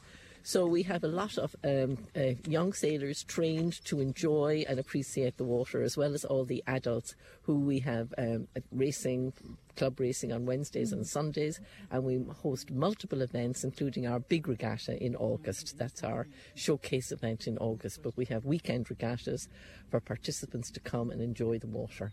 So it's a wonderful facilities. It may sound posh being a yacht club, but it is not. It is um, a very all Yeah. inclusive, and it is not that expensive to, buy, to to become a member and to enjoy all the facilities. We have a beautiful clubhouse, and we have beautiful facilities. It's also a fishing club, so we have fishing members, and not much fishing at the moment, but it's Yeah. getting there. And you don't have to have a boat to sail. People are always looking for crews, isn't that right, That's Catherine? right. Uh, the adult sailing, you can come down and learn, and then you get to know people, and you can come down and you can crew in the Shannons and crew in any of the other sailboats. And the Squibs is- is another class that has become very popular, and there's people always looking for crew. Yeah. So come in, knock at the door, um, come down on Wednesdays and Sundays in the summer. And just send in an email, and Yeah. we'll match you up and get you out on the water. And families maybe who come here for days out, can they rent out boats and go out? No, we can't. We don't rent out. There's no day, day not day trippers, but no, it's a it's a Yeah. it's a private club. Yeah. and so no, we don't rent out boats. Yeah. Tell me the plans then for the year. I mean, tell me the season for. Excuse my ignorance now when it comes to sailing. Well, but what is the season? basically we start at Easter weekend with Yeah. the Mount called the Mount Shannon Regatta, organised by the Lafroy family, uh, who have been on the lake for sailing for many, many, many years. We have different weekends like the Mount Shannon, the Corrigines, Goose Island Regatta, the Harvest Regatta for the autumn. Uh, so we have uh, the Just for Fun Regatta, which are weekend regattas where sailing, children, uh, adults, boats, everything on the water activities. Would that draw in people from right across the country? No, no, it's purely for their members. Right. But the the regatta in, uh, August, August. is where people come um, from Ree and participate. We will be having the Mirror Southerns. That's the Mirror class of boat Southerns. That's the the Southern Championships here. So that will bring in people from other from around the country. We also have the uh, keel boat regatta, which are keel boats. They're SB20s, Flying 15s, the Dragons.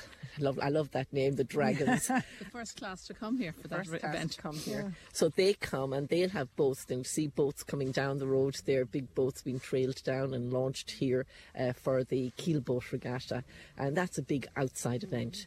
So we do have outside events organised by uh, other uh, um, class of boats. Yeah. Is there any other class that is coming? The Optimists will be here soon for training. That's the little ones with their Optimist, the little wooden tub. You see them, little ones in a boat. Oh, lovely. Yeah, and they have a training session coming. The Opti Opti Sprints. There's like forty or fifty of them coming Yeah. um, soon, and they will be. Uh, out on the water. But for people who think it's expensive, there's the school sailing and there's adult sailing, and there are lots of. Uh, we have we, we put on we have the inclusion games for dis- disadvantaged or handicapped children. So we do try to make it all inclusive. Yeah. Anyone who's looking for more information, how can they get that? Just go onto the webpage at www.ldyc.ie and put in the, the the information and the emails are there. Okay, perfect. Lovely to talk to you this morning, Catherine. Thanks for that. Uh, where's Con? He's going to talk to me about the marina pods. Uh, Con, where are you? Oh, here you are. Con, how are you? What's your name? Cronin O'Donnell's my name. Oh, sorry, Cronin. Um, I caught. I couldn't read your writing. sorry, Cronin. Tell me about the marina pods. How No long problem. have you been around? So we took over um, Shannon Sailing Marina here about uh, three years ago now, and um, we're just our plan is to just in- make the place more inclusive and get more people on the water. And I suppose uh, we put a lot of investment into and that'll continue. But what we need to do is work with local residents and get the tourism up and Yeah. get exploit the exploit the river for what it is and the lake for what it is. Yeah. Do you think, I mean, there is scope for that? I mean, I remember being up in Lockheed a couple of years ago, and I mean, there's an area that knows how to exploit a lake. Um, But Dromineer people, I think, are, um, they're, what's the word I'm looking for? They're, I, I can't remember the word I'm looking for, but I mean, they- they're happy with the space here. I mean, they don't feel the need that they have to exploit it, you know, compared to other areas with lakesides. Well, I suppose just I'm not a local here, and there's probably a lot more locals around here, so I don't want to say the wrong thing.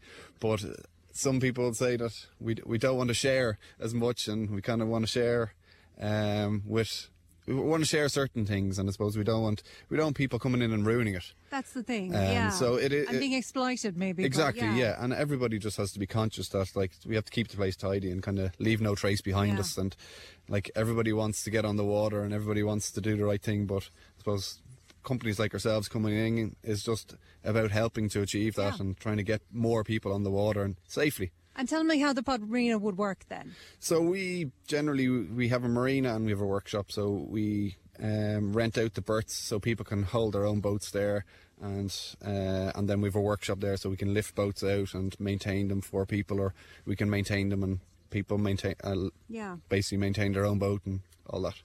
So you'd have them all year round then, maybe for people who aren't from the area. Is that is that the, the idea of it? Yes, so essentially like floating caravans. Yeah. So um, we, we've generally bigger boats. Um, uh, be 12 months of the year business now is what we're creating. Mm. A lot of marine business is six months, but it's kind of six months maintaining so you can use it for six months of the year is generally how boats work. Because I know we have an idea of when the tourism season starts and finishes, but even coming here this morning, there's two campers parked up here today. I mean, it's in February, so I mean, there's no start and end to a tourism season now, really. No, there really isn't. And again, I think some other people around will probably have more information on it, but there's there was talk about uh, a camper van park coming in as well. So just look at the view here. Like, yeah, look Yeah. look at the view. Just it's everybody. It's amazing, and just I suppose everything just has to be thought through and. Uh, we, we don't want Yeah. people coming in and ruining the area either. Yeah. So we all I know you're, conscious of that. you're talking about being a blow-in as well, but I'm sure your business, your idea, and you, you've been made very welcome here because of that. Absolutely, yeah. Everybody has been very welcoming, and I suppose I was just talking to one person there. Like our gate is closed, but it was unfortunately it was a consequence of COVID. But it's not our gate is closed to anybody. Our gate is always open to anybody who wants to come in, and please do drop in and say hello. Thank you so much. Thanks for coming down to talk Thank to us you. today. Anyone's looking for more information, how can they get it? Uh, podmarine.com. Perfect. Thanks so much for that. Reggie, I'm going to you next, aren't I? Reggie, tell me, uh, we're kind of along the same vein as well, because you lived on a boat here for many years too, didn't you? I did, yes. As a child, I lived in Dromineer on a boat uh, for Mm. two and a half years and had a wonderful life. And then, of course, I went to Dublin to get education. And then eventually I came back and I set up a business in Portumna in, to do with boats in 1979 and got out of that in 2000 and I've been retired ever since.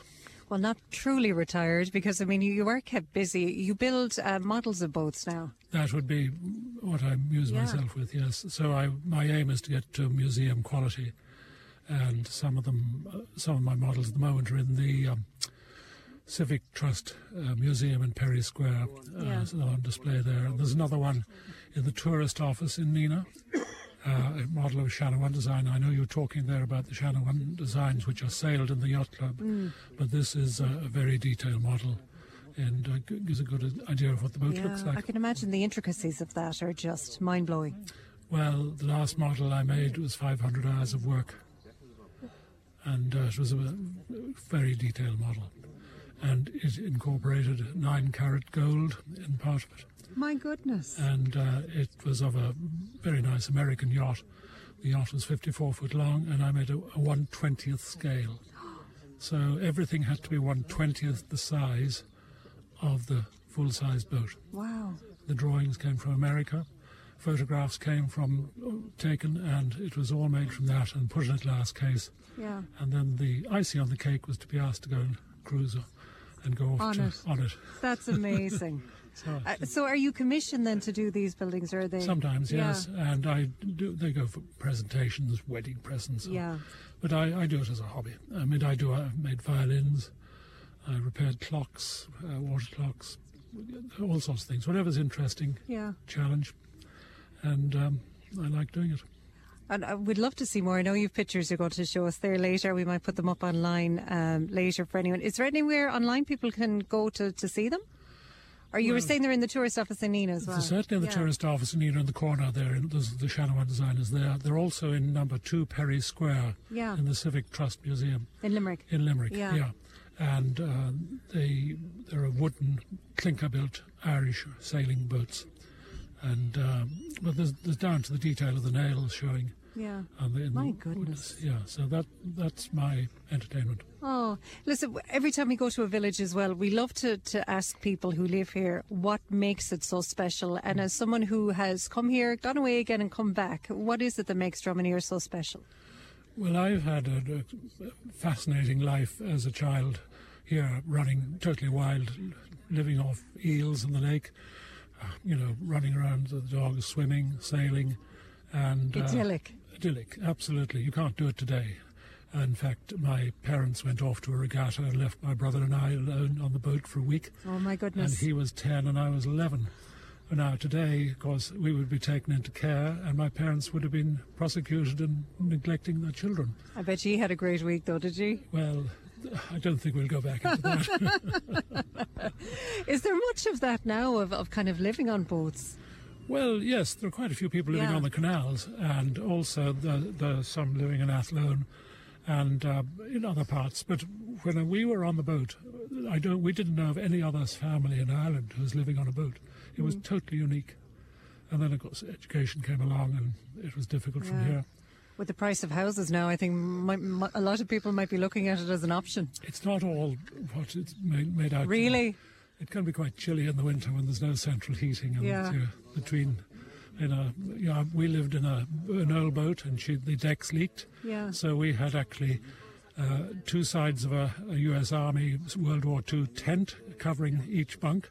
So when it rained, it came through the decks and ran off the tent and down into the well in oh, the middle. my goodness. And there was no central heating and no heating of any sort in the cabin. Right. So we, you know, it was a, a good. But it's given you some great stories. Well, I've had a good life. I've, I've had great fun. Reggie, it's been lovely talking to you this morning. Thanks so much. Uh, Joe is here as well from the Whiskey Still. Joe Ryan, how are you, Joe? Good, Alison, yourself? Not too bad now. I, I know we're talking a lot about tourism season. I mean, for you as a business here in Dromineer as well, I know tourism a, a big part of your business, but also, I mean, what you provide for the community here as a bit of a hub at the Whiskey Still is, is just as important. All year round, Yeah. we're in operation. The four months, probably the summer, from May, June, July, and August, they're really, you know, full on. Yeah. Um, the winter season is a weekend business, more or less. We're open. We, we couldn't afford to open seven days a week during the winter. It just w- wouldn't pay us. Mm. So we open five days a week. Yeah. Has that always been the case? Or, No. you know, we're seeing a lot of pubs in, in rural areas as well closing, so Dromineer is no different. The fact that my wife and I run the business and are both hands on Yeah. is the only reason it's in, it's still in operation. Mm. It's just a difficult thing, so you have to be there yourself. Yeah. As simple as that. Tell me then about running a business in a place like Dromineer. A lot of people might say, you, you know, you're starting with an advantage because you, you have that guarantee of tourism every summer. You have this amazing location. But I'm sure you're still faced with some of the same pressures and struggles that other businesses in other areas are, are faced with. Yeah, but the changes have come since 2005. We opened, uh, we bought the place in 2005, and you had a crash in the economy, 2008, 2009, roughly, and then you had COVID. So all those things really do uh, impact you hugely. Yeah. Um, our business has changed in that we were seven days a week. We used to do lunch seven days a week. That's all gone. So now we're just an evening business, Mm.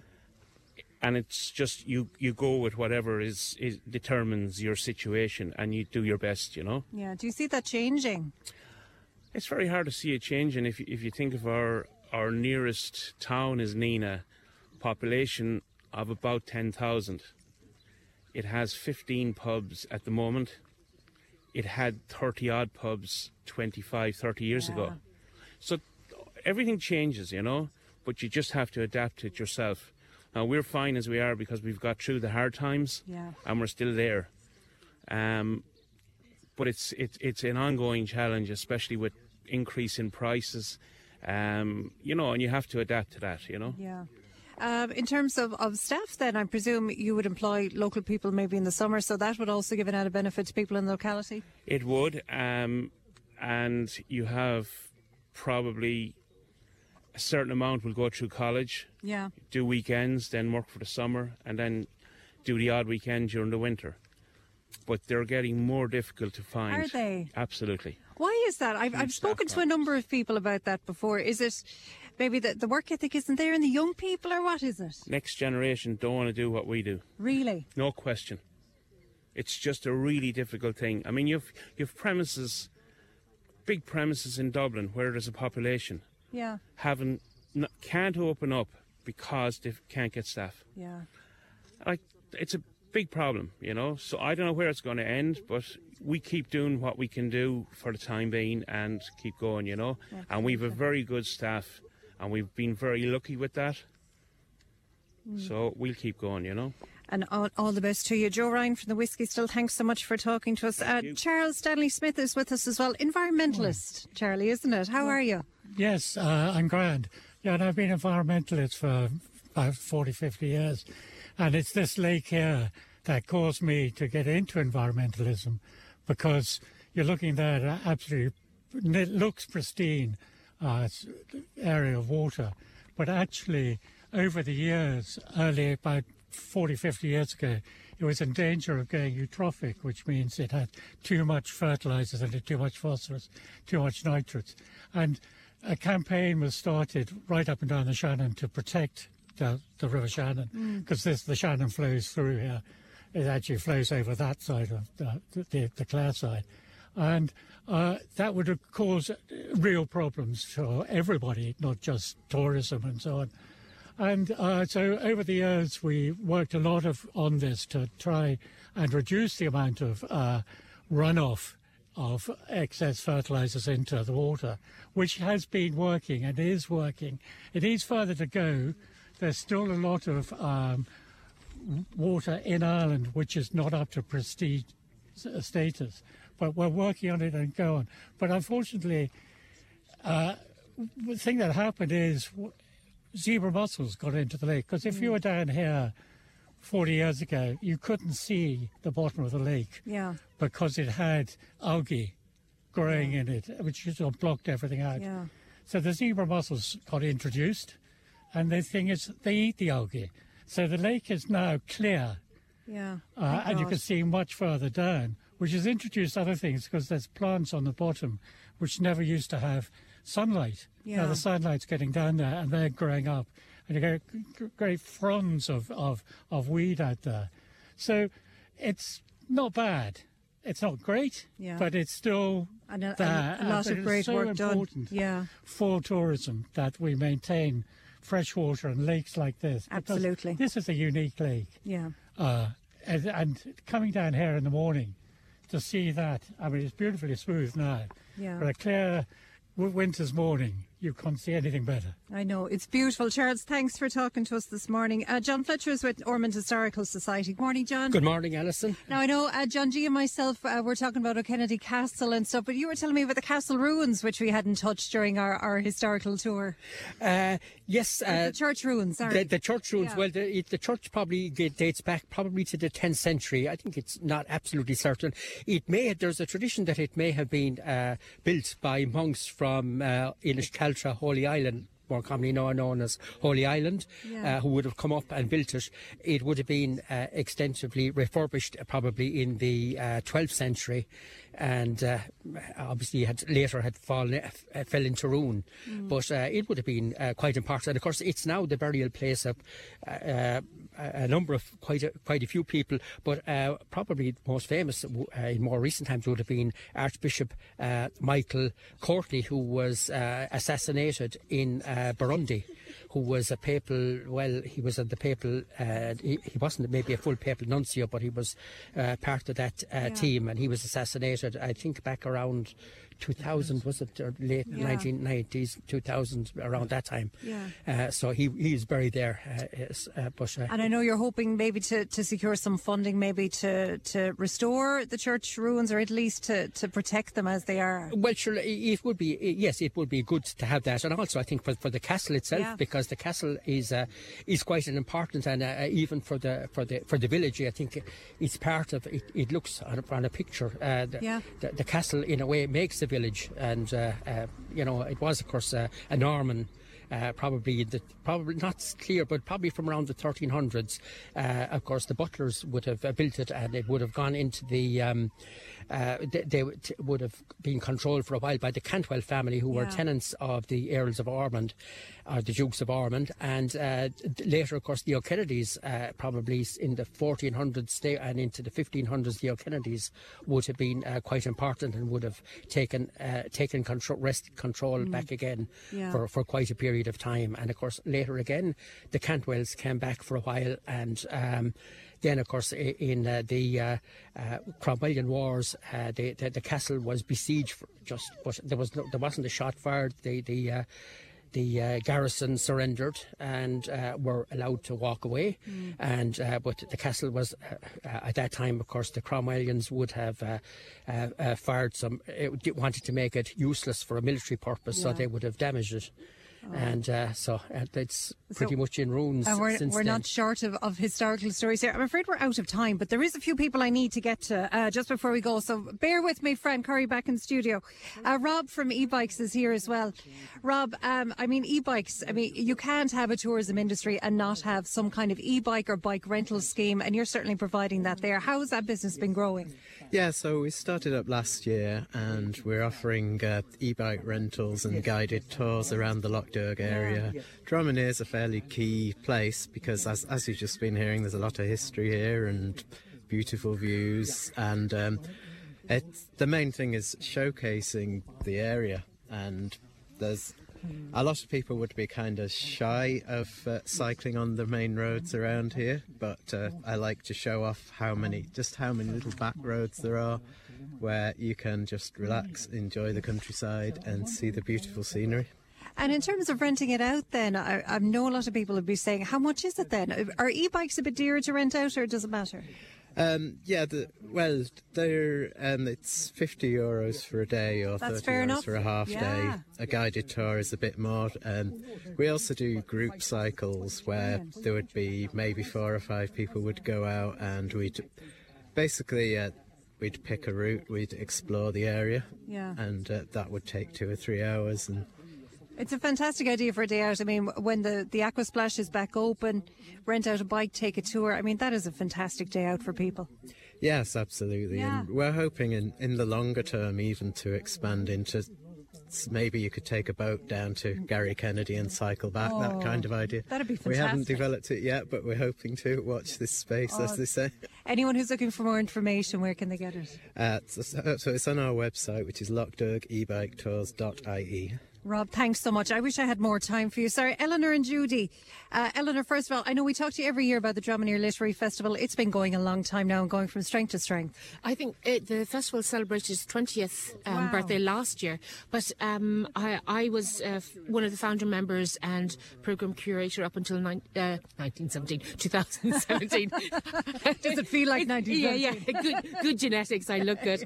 Um, but it, it's phenomenal. I was just saying to Judy, I was reading in Mumbai, in Bombay, at the International um, Literary Festival there, and people were asking me about uh, Dromineer and how big a metropolis it was. And I was thinking, one, they've heard about Dromineer Literary Festival, and B, they think it's a metropolis if they only knew. Um, but we, you know, it's it's it's going from strength to strength. It, it honours uh, local writers and um, artists as well as bringing in inter- international writers and artists. Jo McNulty is the chairperson at the moment, and she's doing a phenomenal job. It's a volunteer committee, like most things in the community, and we all double job. You know, we mm. all we're, if we're not involved in the water, we're involved in the literary events. So it's wonderful. Judy Yeah. was one of our artists one year. Yeah, Judy, I was talking to her. Judy Hamilton is an artist. I mean, what a better place to get inspiration than here in Dromineer. It's incredible. Absolutely, and just look out the window, and it, it changes all the time. It, It's just amazing, and winter is nicer than the summer. And it's a lovely art creative community here, Yeah, isn't it? It is, yes, yes. Yeah. Anyone who's looking maybe to, to look at your own work, I mean, you have a studio here, I have you? a studio, yeah. You, you can just look me up, um, Judy Hamilton Artist, uh, on Instagram or on, on Facebook, or you can come make an appointment and see my work. It would be great. Absolutely, and it's beautiful. And I have to ask you because you're one of the, the hardy women who were out this morning swimming. We were watching you as we arrived on. Was it freezing? It was. Um, it wasn't too bad today, Right. but yesterday it was pouring rain, Oh. and the water, um, the, the rain was landing on the water was was actually quite beautiful. Oh my God! Uh, How do you feel after it? Is it as good as everyone Oh, says? it's amazing, and it Yeah. certainly sets you up, and it's very sociable, and yeah, you know, it's it's a fantastic. How long have you been doing it? Um, I've done it for la- two years now, so yeah, not all, not every day, but nearly. And there's a group of, of you that go out every Yes, morning. Every morning at 10 to 9, there's a group, and then quarter past 9, there's another group, and yeah. Oh, fantastic! It's brilliant. Uh, Well, listen, we wish you all the best. Thanks so much for having us here. I know, I know, I'm way over time, so apologies, Fran. But that's it from here in Dromineer, the latest stop on our village tour. And if you're listening this morning and you want to highlight the great work and, and great community spirit in your village, you can contact us on Tipp Today at tippfm.com. We'd love to come out and visit you. But from here, from a beautiful lakeside Dromineer this morning, it's back to you in studio. And thanks very much indeed, Ali, and thanks to everybody who gathered in lovely Dromineer this morning for that uh, special stop off in our village tour series. News and information is coming up. Tipp FM's Tipp Today with Fran Curry. In association with Slattery's of Puckane, Tipperary's main Peugeot dealer. Slattery's Garage Puckane, the name you can trust for over 50 years in the Premier County. Slattery'sGarage.ie. Tipp Today with Fran Curry. With Slattery's Garage, Puckane. Your Peugeot car or van might benefit from a free software upgrade. For more information and to find out if this applies to your vehicle, call the lads in Slattery's Garage, Puckane, on 067 24111 or slatterysgarage.ie. Thanks, Pat. Uh, now we've had a spotlight on dementia all of last week and indeed this week as well. Over 64,000 people living with dementia in Ireland at this point, with this number set to increase. More and more of us will be affected by dementia in our lifetime. And dementia understand together and the HSE want to help to create an Ireland that embraces and includes people living with dementia. Here's Shay. When we talk about a person living with dementia, do you focus on the words living with or just dementia? It is possible for people living with dementia to live a fulfilling life, and having the support of a community can really help. A community that sees the person, not the dementia. A community that talks about and acknowledges the condition. A community that supports and engages with families and carers. There are six key actions we can all take to ensure that people with dementia and their families are respected, supported, and connected. See the person, not the dementia. Talk about dementia. Ask how you can help. Stay in touch. Support people to keep up hobbies and interests. Make sure your service or space is easy to use. For more information, visit understandtogether.ie or call the national helpline provided by the Alzheimer's Society of Ireland on free phone 1 800 341 341. From the HSE. Thanks, Shay. It's time now for our Garda slots. I'm glad to be joined by Sergeant Carol O'Leary, uh, in charge of, uh, Sergeant in charge indeed of Carrick Garda Station. Good morning to you, Carol. Good morning, Fran. How are you? Good to talk to you today. Can we begin in North Tipp in the Nenagh area? And two, two arrests, Carol. There was, unfortunately, there's still people out there who are driving under the influence. And in relation to Nenagh, there was two persons arrested on suspicion of driving under the influence of drugs in the last week. There was one in Moneygall and one in Nenagh. Hard to believe that people are still doing it. There's so many causes for collisions, and unfortunately, some of them end up being fatal and serious injuries. But this is one that people can and should have the awareness to never ever drink under, or drive or take drugs in that in any circumstance. Right, and of course, just to remind people again that the Gardaí now have the technology, Carol, to test for drugs uh, at the side of the road. At the side of the road, and Yeah. again, it's a great facility and a great service that we have, and that we can do it. Unfortunately, the results are still higher than we'd like for the positive results. But yeah, again, a fantastic service that we can do now on the side of the road. Some criminal damage, Carol, in uh, Silvermines area. There was an unfortunate one, you know, possibly not the, the most serious one, but certainly for the people involved, it's quite upsetting and quite harmful. There was mm. eggs thrown at a house in Silvermines on the 30th of January there. It seemed to be a targeted incident, and these can have a serious impact on the people in the house. You know, it's not. Of course, yeah. it, they're walking away, but it's a lot of work, it's a lot of hassle, and it's very upsetting for everybody involved. So Gardaí and Nenagh are still investigating that, and hopefully we'll get results soon enough. Hopefully so, indeed. Was there a car taken in, in Newport, was it? There was the early hours of the 2nd of February, so that would have been just there last weekend. The car was recovered in Castletroy, was examined. CCTV has been gathered, and Gardaí are examining CCTV from the area from where it was stolen from and also where it was recovered. So they're very optimistic and hopeful of a good result in that one. Now, a number of burglaries, Carol. There was, unfortunately, there was a spate of them there on the 2nd of February, one in Roscrea and one in Nenagh. A house in the estate off the Drummond Road in Nenagh was broken into during the course of the second, and some items were stolen. Gardaí would again appeal to people, even though there's a bit of stretch in the evening and today is a lovely sunny day, report any suspicious activity and also take the time to light up and lock up your house before you go anywhere. There was a burglary again then on the Golden Grove Road in mm. Roscrea during the daylight hours. Again, items were stolen and Gardaí are seeking public assistance. If you saw or heard anything suspicious, give them a route, give them a ring up in Nenagh. You can Mm. help them with that. And uh, you want people to be vigilant, I suppose, uh, all of the time. It is, I suppose, especially at winter. We can we have our campaigns to target burglaries, but this time of year now, people can get a little bit, suppose, relaxed when turning on the lights and making it look as if there is someone in the house. It is rare that people that homes are broken into, but it can happen. And in this case, then again, it was during daylight hours. So always be careful if you're spring cleaning to lock the doors and close the windows, and don't walk away and leave it to chance. Right, uh, that business premises in Lisbunny as well. There was sometime between the 31st of January and the 1st of January, 1st of February, a business premise is Lin- Bun- Lisbunny was entered. Mm. There was some damage caused, nothing was taken, but again, very upsetting for the people involved. And Gardaí are appealing for anyone with any information, dashcam, CCTV, whatever they may have. Mm, and another business premises, in fact, in uh, Ballina. Unfortunately, they can be targeted. Yeah, there was one there on Main Street in Ballina, approximately 3:30 a.m. Again on the 2nd of February. Number of suspects were involved, caused significant amount of damage to the property. And across the bridge in Killaloe, there was another business premises broken into. Items taken from there again by the same culprits. They are continuing to investigate, and hopefully, we'll have results sooner rather than later in that one. To the Clonmel area, then, uh, and I know that the, the Gardaí, they're grateful to, to motorists. Uh, they were patient over bank holiday, I suppose. They were. It was a busy weekend. It was the first weekend for all of us, and obviously there was a big event in Clonmel over the weekend. So Gardaí, Cheryl Kelly, the sergeant in charge there, would just like to thank everyone for their patience. It, it's a busy time, and Mm. we're trying to get everybody to where they're going as quickly and as safely as possible. Now, we speak about it almost every time, Carmel, but uh, again, theft from, from cars.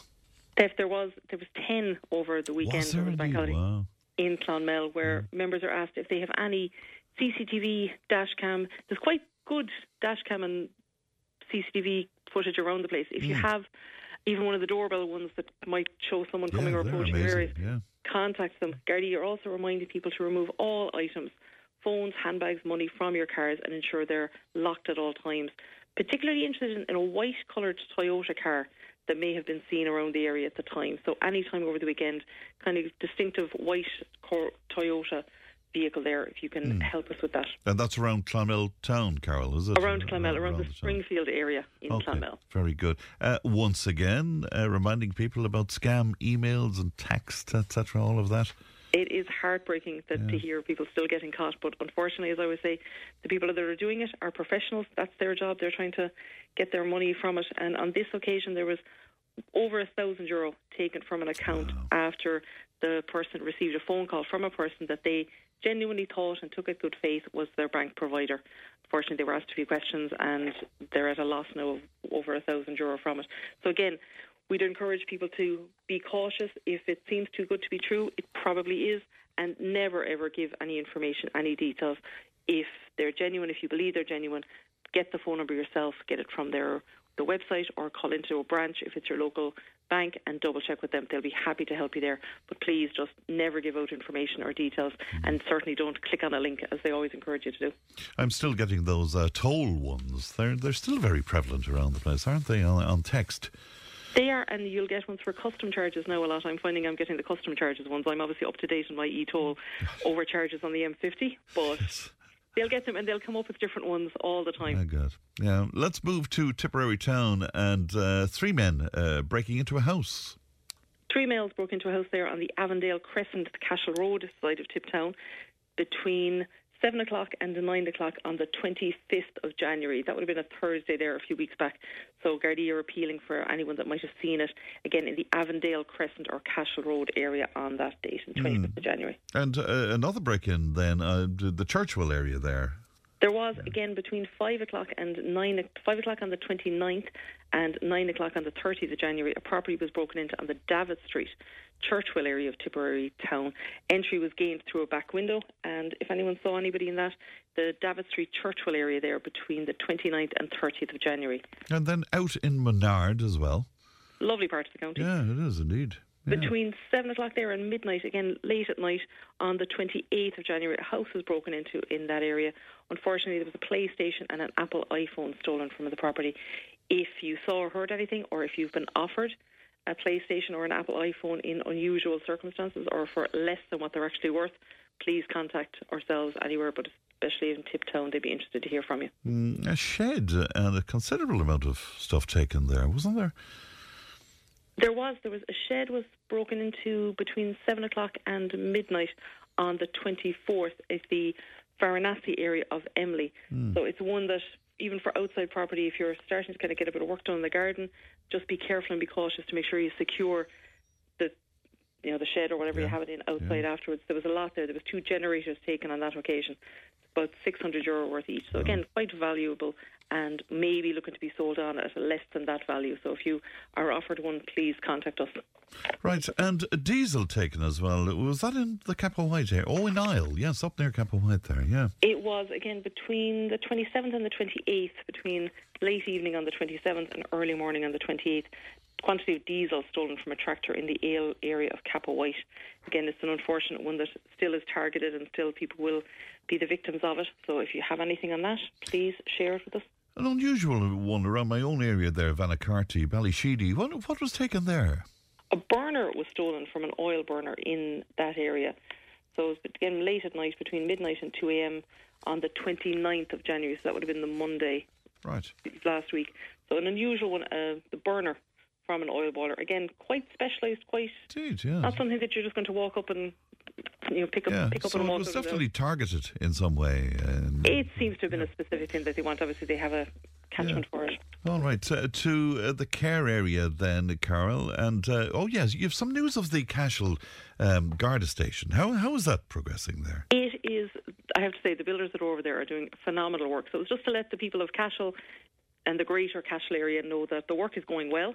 Spoken to some of the people involved, and they're very optimistic and hopeful that it'll be up and ready and back early summer. So I know we're hosting all the guards from Cashel over here in Cahir. It's quite a busy mm. spot now with all the extra bodies, but they are very anxious to get back into their new fabulous renovated station as soon as they can. So they'll all be, as soon as the building is ready, we'll definitely be kicking them out and sending them back over to Cashel.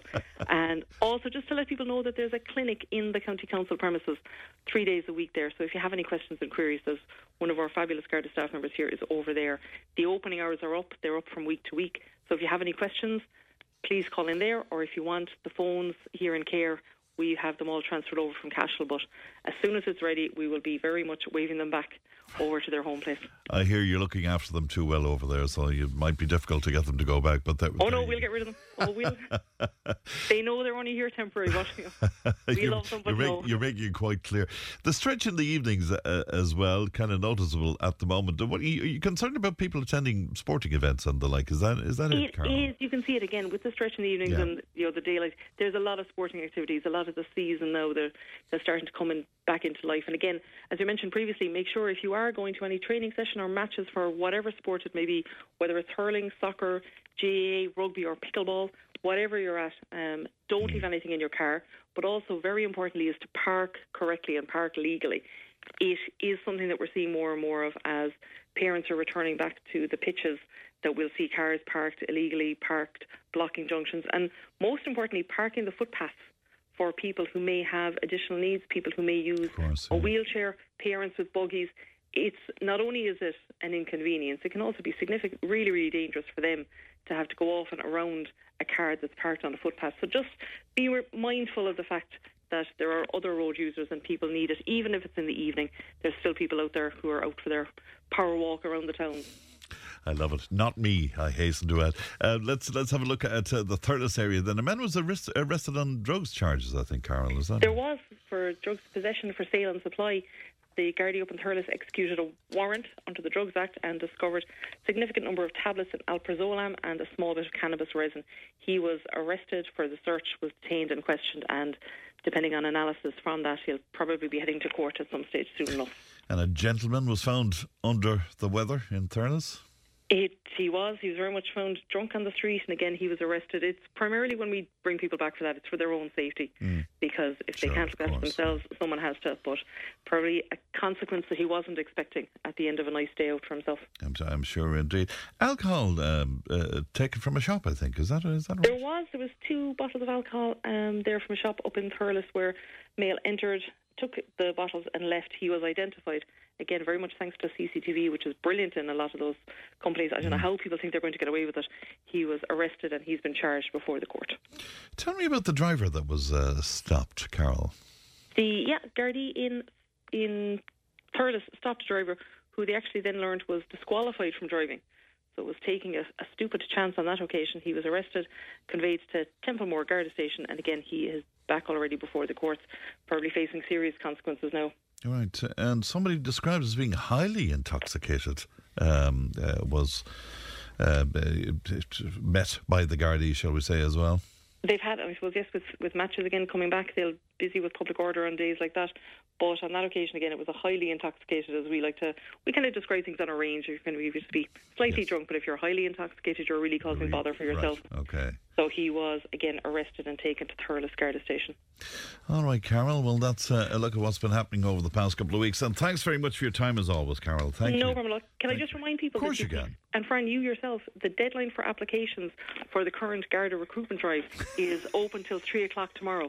So you still have time to get that application form in if you haven't done it already. I had a look at some of the journalists uh, doing the fitness test, Carol. I'm afraid, I'm afraid I wouldn't pass. I wouldn't pass. If you had time to prepare for it, Fran, you would.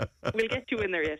You won't, don't forget now, applications are up until the age of 50. So while you can still qualify, get in the application there. Oh, Three listen, o'clock tomorrow. We're friends for life, Carol. Thank you. Thank you. Good morning Take to you. care. Bye bye to you now. That's uh, Sergeant Carol O'Leary there, Sergeant in charge of Cahir Garda Station. All right, we'll take a break back in just a moment. Tipp FM's Tipp Today with Fran Curry. In association with Slattery's of Puckane, Tipperary's main Peugeot dealer. Slattery's Garage Puckane, the name you can trust for over 50 years in the Premier County. Slattery'sGarage.ie. FM's Tipp Today with Fran Curry. In association with Slattery's of Puckane, Tipperary's main Peugeot dealer. Slattery's Garage Puckane, the name you can trust for over 50 years in the Premier County. Slattery'sGarage.ie.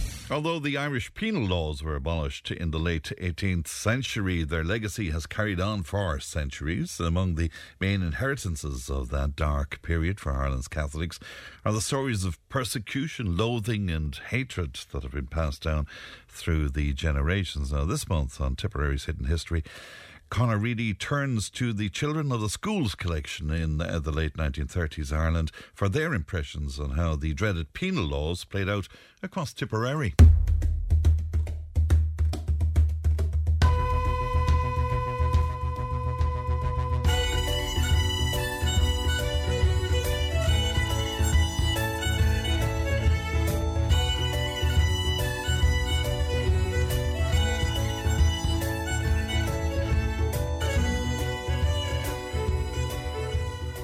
The words of Samantha Howell, a scholar at the University of Hawaii, Ireland stood in the shadows of the great powers of Britain for centuries.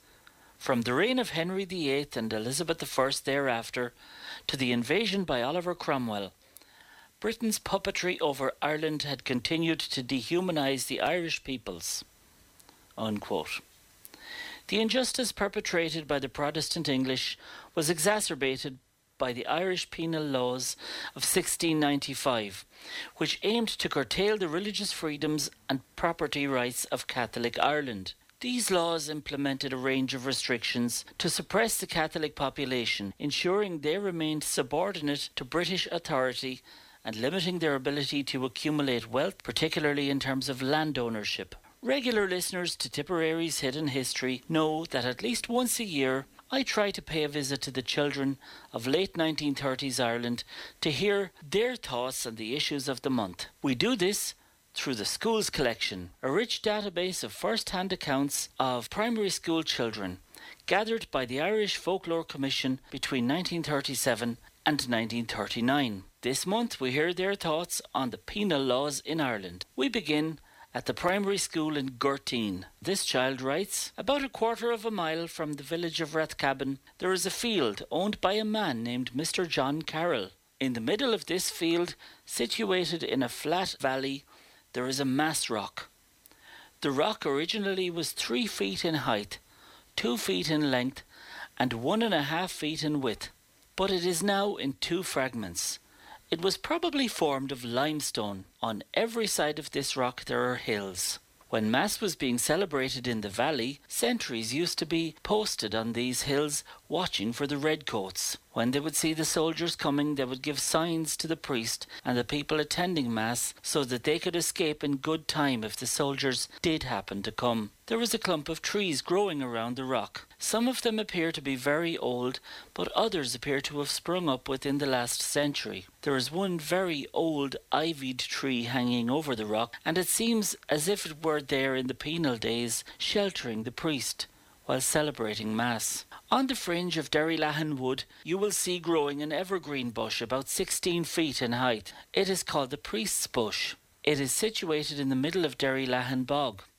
The bog is very lonely, and Mass used to be celebrated under it in the penal days. It stands a mile or more from the public road. We are also told about another priest's bush about a mile or so in from the main road from Birr to Borrisokane. This bush is growing on the land of Mr. Doohan, near his dwelling house. Mass was also celebrated under this bush in the penal times. The townland in which it is growing is called Shara about a quarter of a mile from Ballincar Cross. At the same time, there was a wicked Protestant living near the place called Walker. He got to know the time that the priest would be saying Mass, and he informed the yeomanry. Those yeomanry caught sight of the priest, unknown to him. There was no escape for him. They gave him an unmerciful beating, of which he subsequently died. In recent years, a curate of this parish called Father Spain got the Mass rock removed to Lorrha Catholic Church. It is to be seen there to the present day. A child from Borrisokane writes About three miles west of Borrisokane, there is a field in which there is a mass rock where mass was celebrated in the penal days. It is reckoned that it was during the 18th century this rock was first put there.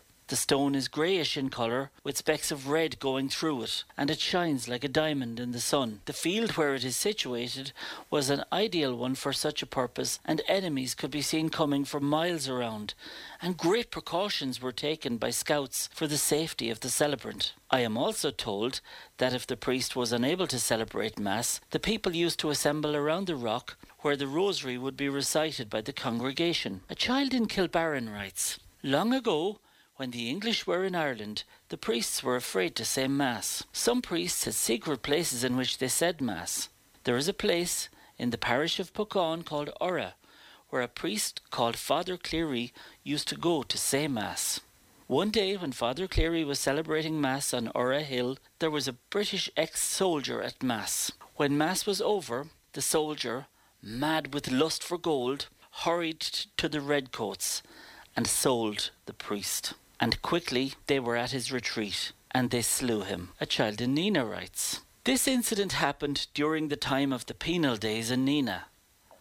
The Orange men put orange lilies across the streets, and the Catholics were compelled to bow before them. While this was going on between them, a Scotch regiment of cavalry was passing through the town, and the captain inquired what this was all about. And the Catholics told him that they had to bow to the lilies, or else the bell would not ring. So he drew his sword and cut down the lilies and went and rang the church bell. He stopped in Nenagh that night in a hotel. That evening he went for a walk out the Dublin road, and the Orange men lay in ambush for him near the spout, and they came upon him and shot him. His name was Captain MacDonald, and he was buried at the old abbey, and you can still see his grave up to this day. We turn then to Gortagary, where a child writes that there is a Mass rock on the farm of Mr. Dunn, on which Mass was often celebrated during the penal times. On one of those occasions when Mass was being celebrated, a man named Marr was posted as one of the watchers. Because of his neglect, or possibly his betrayal, a number of soldiers were soon upon him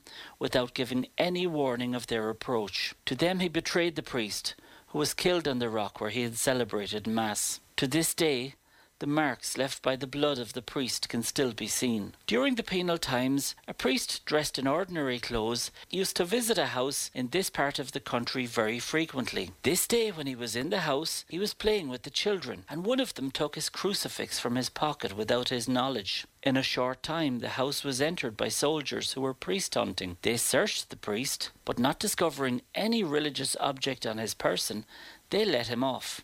When they were gone, the little girl brought back the crucifix which she had covered with a tiny dress, and remarked to the priest, Doesn't he look lovely in his new dress? Then he knew that it was the child who took and dressed the crucifix, believing it to be a doll, and that saved his life. A child in Birdhill writes about 200 years ago there was a rich man living near Nenagh. He had one daughter named Mary and one brother named Nicholas. The rich man got a mass said in his house. It was in the penal times, and he invited his brother Nicholas to the mass. Nicholas told one of the soldiers that there was a mass going to be said in the house of his brother. He said he would mind the door, and he told the soldier that if he came, he would let him into the mass. Nicholas came on the day of the mass to mind the door. When he came to the house, he started praising Mary, who would have been his niece, and saying she grew up a lot since he last saw her. Mary didn't like her uncle at all, because she had suspicion about him. He told Mary he was going to mind the door, and Mary said she would mind it. And so she did, while Mass was going on. But he was also at the door. The soldier then let a shot to shoot Mary, but it was Nicholas he shot. The soldier went over to Nicholas and asked was the priest inside.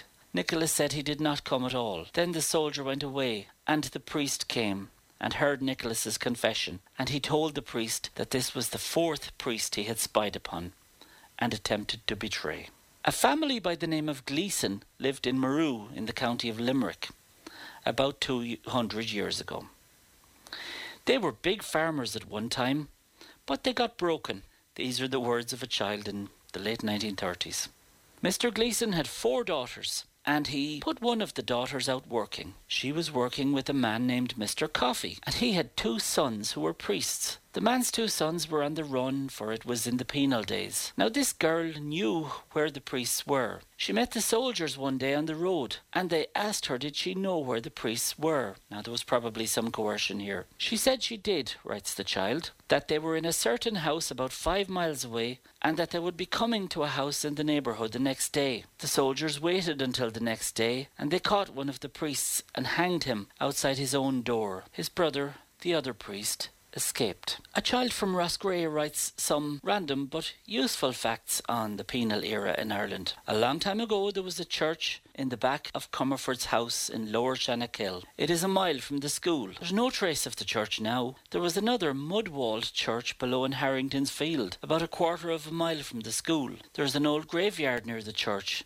And one time a horse went down in one of the graves, where a man was ploughing the field. There was a path to Killea in those days, and the priest used to go along it. He used to cross the river shore by a plank. One morning, when the priest was going to Killea, a wicked man had the plank removed so that he could not cross. He jumped the river, carrying the man that was going to serve Mass for him across the other side. The most part of the Irish language remaining is Irish place names. In all parts of Ireland, the place names are Irish. Shannakill, Shan- Shankill, means old church or old graveyard. The old church and graveyard was in Patrick Harrington's lands. Traces of the graveyard are still to be seen. The priests used to say Mass in Reeves' house in Dramard long ago. All the people used to go to confession and Holy Communion. And finally we turn to Clonmel, where a child writes, The locality abounds in mass paths. No one can be stopped from walking a mass path. In Orchardstown, Clerihan, there is a field on Mr. Mandeville's farm called the Chapel Field. The foundation stones of an old chapel or house, then, is still to be seen there. As the field is situated in a lonely place, Mass is said to have been celebrated there in the penal days. A man used to go up on a fence and call the people to Mass by blowing a horn. Father O'Neill, parish priest of Newchapel, Coleman, and Clerihan, used to say Mass in Walsh's Bog, Killusty, in the morning. Then he'd go to anoint people in Glenaska, near Raheny, Carrick-on-Suir, and return to Orchardstown in the evening to say Mass. He had liberty from the Pope to say Mass in the evening, and need not be fasting. Clash of Prissoon, situated on William Ahern's land, Ballyreelish, whilst lifting sand in it, men were entombed. Mass also believed to be said there in the penal days. Mass was generally said in a particular house in a lonely district such as in Orchardstown mentioned above. And so, there you have it, listeners.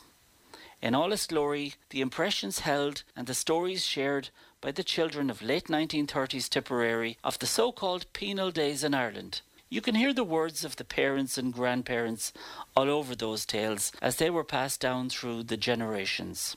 All of the themes are there. You had the ban on public masses. Catholics were forbidden from openly celebrating Mass in public, which, if broken, was met with harsh penalties. And this led, of course, to the secret celebration, where Catholics responded to these prohibitions with the clandestine or secret celebrations of Mass. These illegal masses were often held in remote or hidden locations, such as private homes, secluded areas, or even in the open countryside, to avoid detection by the authorities. There was the ever present risk of persecution, whereby Catholic clergy faced arrest, imprisonment, and sometimes, as we saw there, even death if caught violating the laws. Despite these dangers, priests and devout Catholics were determined to maintain their religious practices in the face of persecution. We also heard mention of the dreaded priest hunters. The British authorities employed individuals known as priest hunters to track down and capture Catholic clergy. These hunters were tasked with enforcing the penal laws and suppressing illegal Catholic religious activities, including the celebration of Mass. Underpinning all this oppression was the resilience of the Catholic community. Despite the threats and challenges, the Catholic community in Ireland displayed resilience and determination in preserving their religious traditions. The illegal celebration of Mass became a symbol of resistance against religious persecution, and the faithful continued to practice their religion in secret. As we now know, this was something that went on to be an enormous source of pride as it emerged from Ireland's, and indeed Tipperary's, hidden history. That's Dr. Conor Reidy with this month's uh, episode of Tipperary's Hidden History. And uh, don't forget, if you want to hear uh, many, many uh, episodes of that, all you have to do is go on to Tipperary's Hidden History.com and all of the various um, episodes are there for you. We'll take a break, back with more. Tipp Today with Fran Curry. With Slattery's Garage Puckane. you can't beat experience. With over 50 years maintaining Peugeot cars and vans, we like to call ourselves the experts. Call Slattery's Garage for a free vehicle health check today. 067 24111 or slatterysgarage.ie. If it matters to you, it matters to us. Call Tipp Today on 1 800 938 007. For this week's Women in Business, we look at the hospitality sector and to one Tipperary woman who saw a gap in the market and uh, is now advising other people on how to develop their own businesses. Well, our reporter Ali travelled to Ballyduff near Thurles to meet the incredible B. Hayes.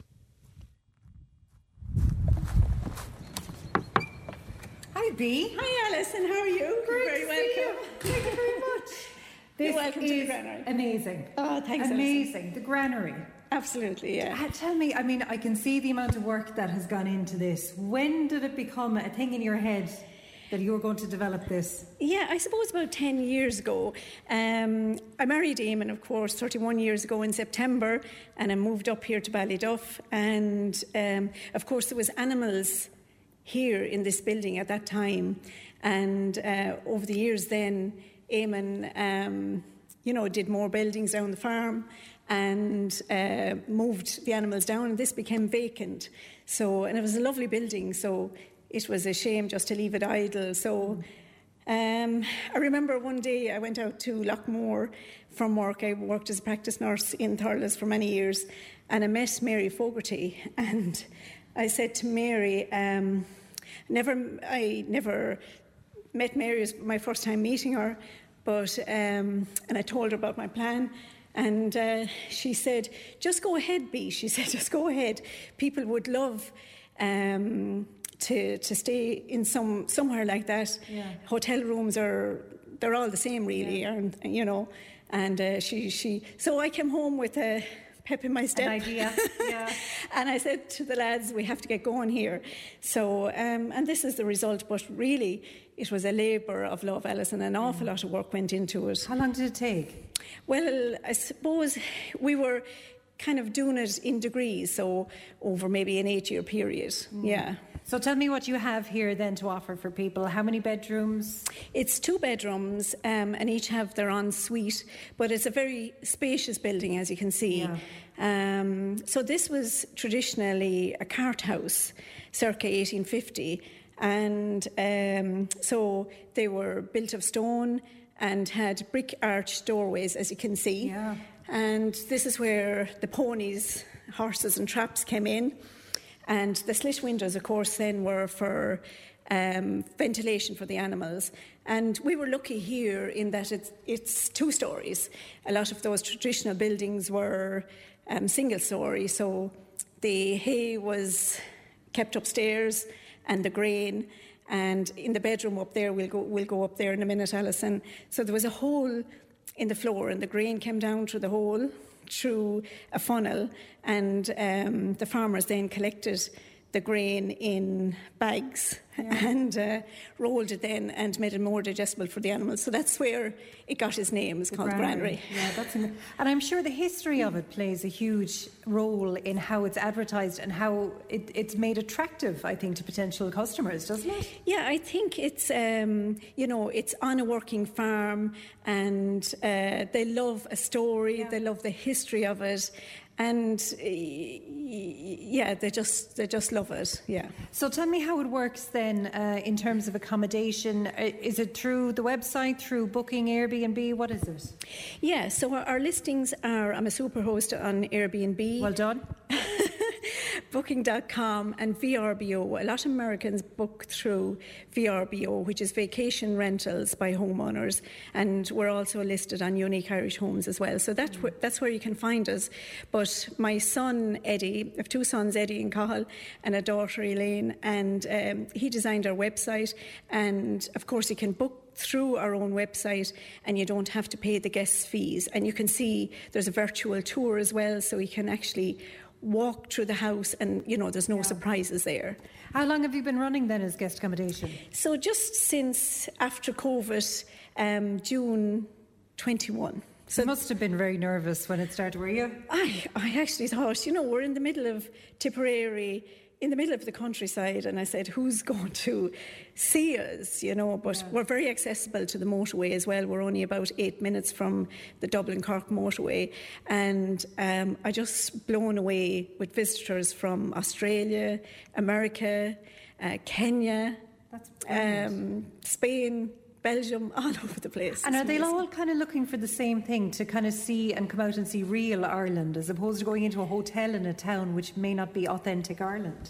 Absolutely. And they're coming to a family as well. Yeah. And you can have as much or as little interaction. You just get you, you gauge the person when they come, but most people love that um, uh, connection with yeah. people, you know, and, and just the Irish hospitality. And I think Irish people are very hospitable. You know, they they just have that great welcome. You know, so they just you know if somebody says to you, "Come on in, the kettle is boiling," yeah. you know you're welcome. You know, and it's not about the tea or anything like that. It's just. Um, the welcome, yeah. You've had a few high profile guests here too, haven't you? Absolutely. It's just you never know who's going to come to the door. Um, one one day we got um, a message from um, this this man's girlfriend and said uh, he'd love to stay here, so that was fine. And uh, about 20 minutes before he arrived, he said, "B," he said, "I'm not really that important." He said, "But there'll be an escort arriving." Oh. And I said, I said, it's the, the lads now messing, playing tricks on me, which they're very well capable of doing. But um, so two Mercedes drove in and chauffeur opened the door for a lady and um, a young man. And in he came, and he was absolutely about 24, 25 in a tracksuit and a baseball cap turned backwards. The cool way. The cool, yeah, exactly. and the mask. Now, I wouldn't, I wouldn't recognise, uh, you know, him in a fit. Yeah. But um, and the girlfriend came. So as it turns out, that was his assistant, but I thought it was his girlfriend. But he was absolutely. So his name was Fear, um, Hero Fiennes Tiffin, and his uncle is Ralph Fiennes, or I think he calls himself Rafe. Rafe. Rafe. Rafe Fiennes. Rafe wow. Fiennes. Yeah. So, if I remember correctly, Harry Potter. Absolutely, absolutely. English patient. That's it. Yeah. That's it. That's wow. it. And so Hero is his, is his nephew, and of course he was in Harry Potter as well, oh, and he? yeah, as Tom Riddle. Um, yes, of course, I didn't know any of this, so that it doesn't it, didn't matter. But five days later, I was text, texting my son in Dublin, and um, I said. Uh, I said, uh, just telling them the news, what happened during the week. And he said, um, I said his name is probably not here. Of course, he was Googling. Yeah. And then he, he texts back and he said, um, I think he is quite popular. He's 7.7 million followers. Wow. so um, you were saying, I hope he posted pictures of the granary. oh, he was absolutely. Actually, I brought him. His girlfriend arrived afterwards, and I brought them to Loughmore at the time. The the Mine Community Cafe wasn't open at the time, and they just loved it. They just oh. loved it. So it's just the kind of the peace and quiet. Yeah and just meeting, you know, and just the authenticity of it. Absolutely, yeah. absolutely, yeah. What would you say that I'm sure there's people listening going, God, I have a shed outside now, and I think that would be prime for that kind of idea. What would you say to them? Because I'm sure, like you would have had at the beginning, you have this great idea, but it's very daunting. It is really, you know, um, and how to get started. Yeah. So I've offer, I'm offering, a, I have a consultation business just started um, because I'm getting emails from people to know how to get started. So um, because you want you want to start off on a high note. Yeah. You don't want to get a bad review true, maybe no fault of your own, but just to um, so how to get started, where to look for help. Um, of course, we're registered with uh, Fáilte Ireland, Ireland as well, and so how to maintain your five-star reviews. And also, my my son, we'd offer a service where he would design the website, do um, a virtual tour as well and digital business cards as well. So I'd be only delighted if people contacted me if they wanted help to get started. B, it's incredible that this idea to convert a shed has led to not only a business in guest accommodation, but a, a business in consultancy as well. I mean, do you ever kind of look back and go, cheapers, I've come far?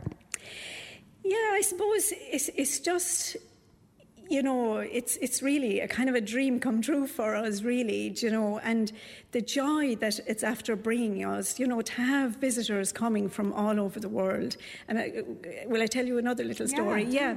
So we we got we had a visitor from America, North Carolina.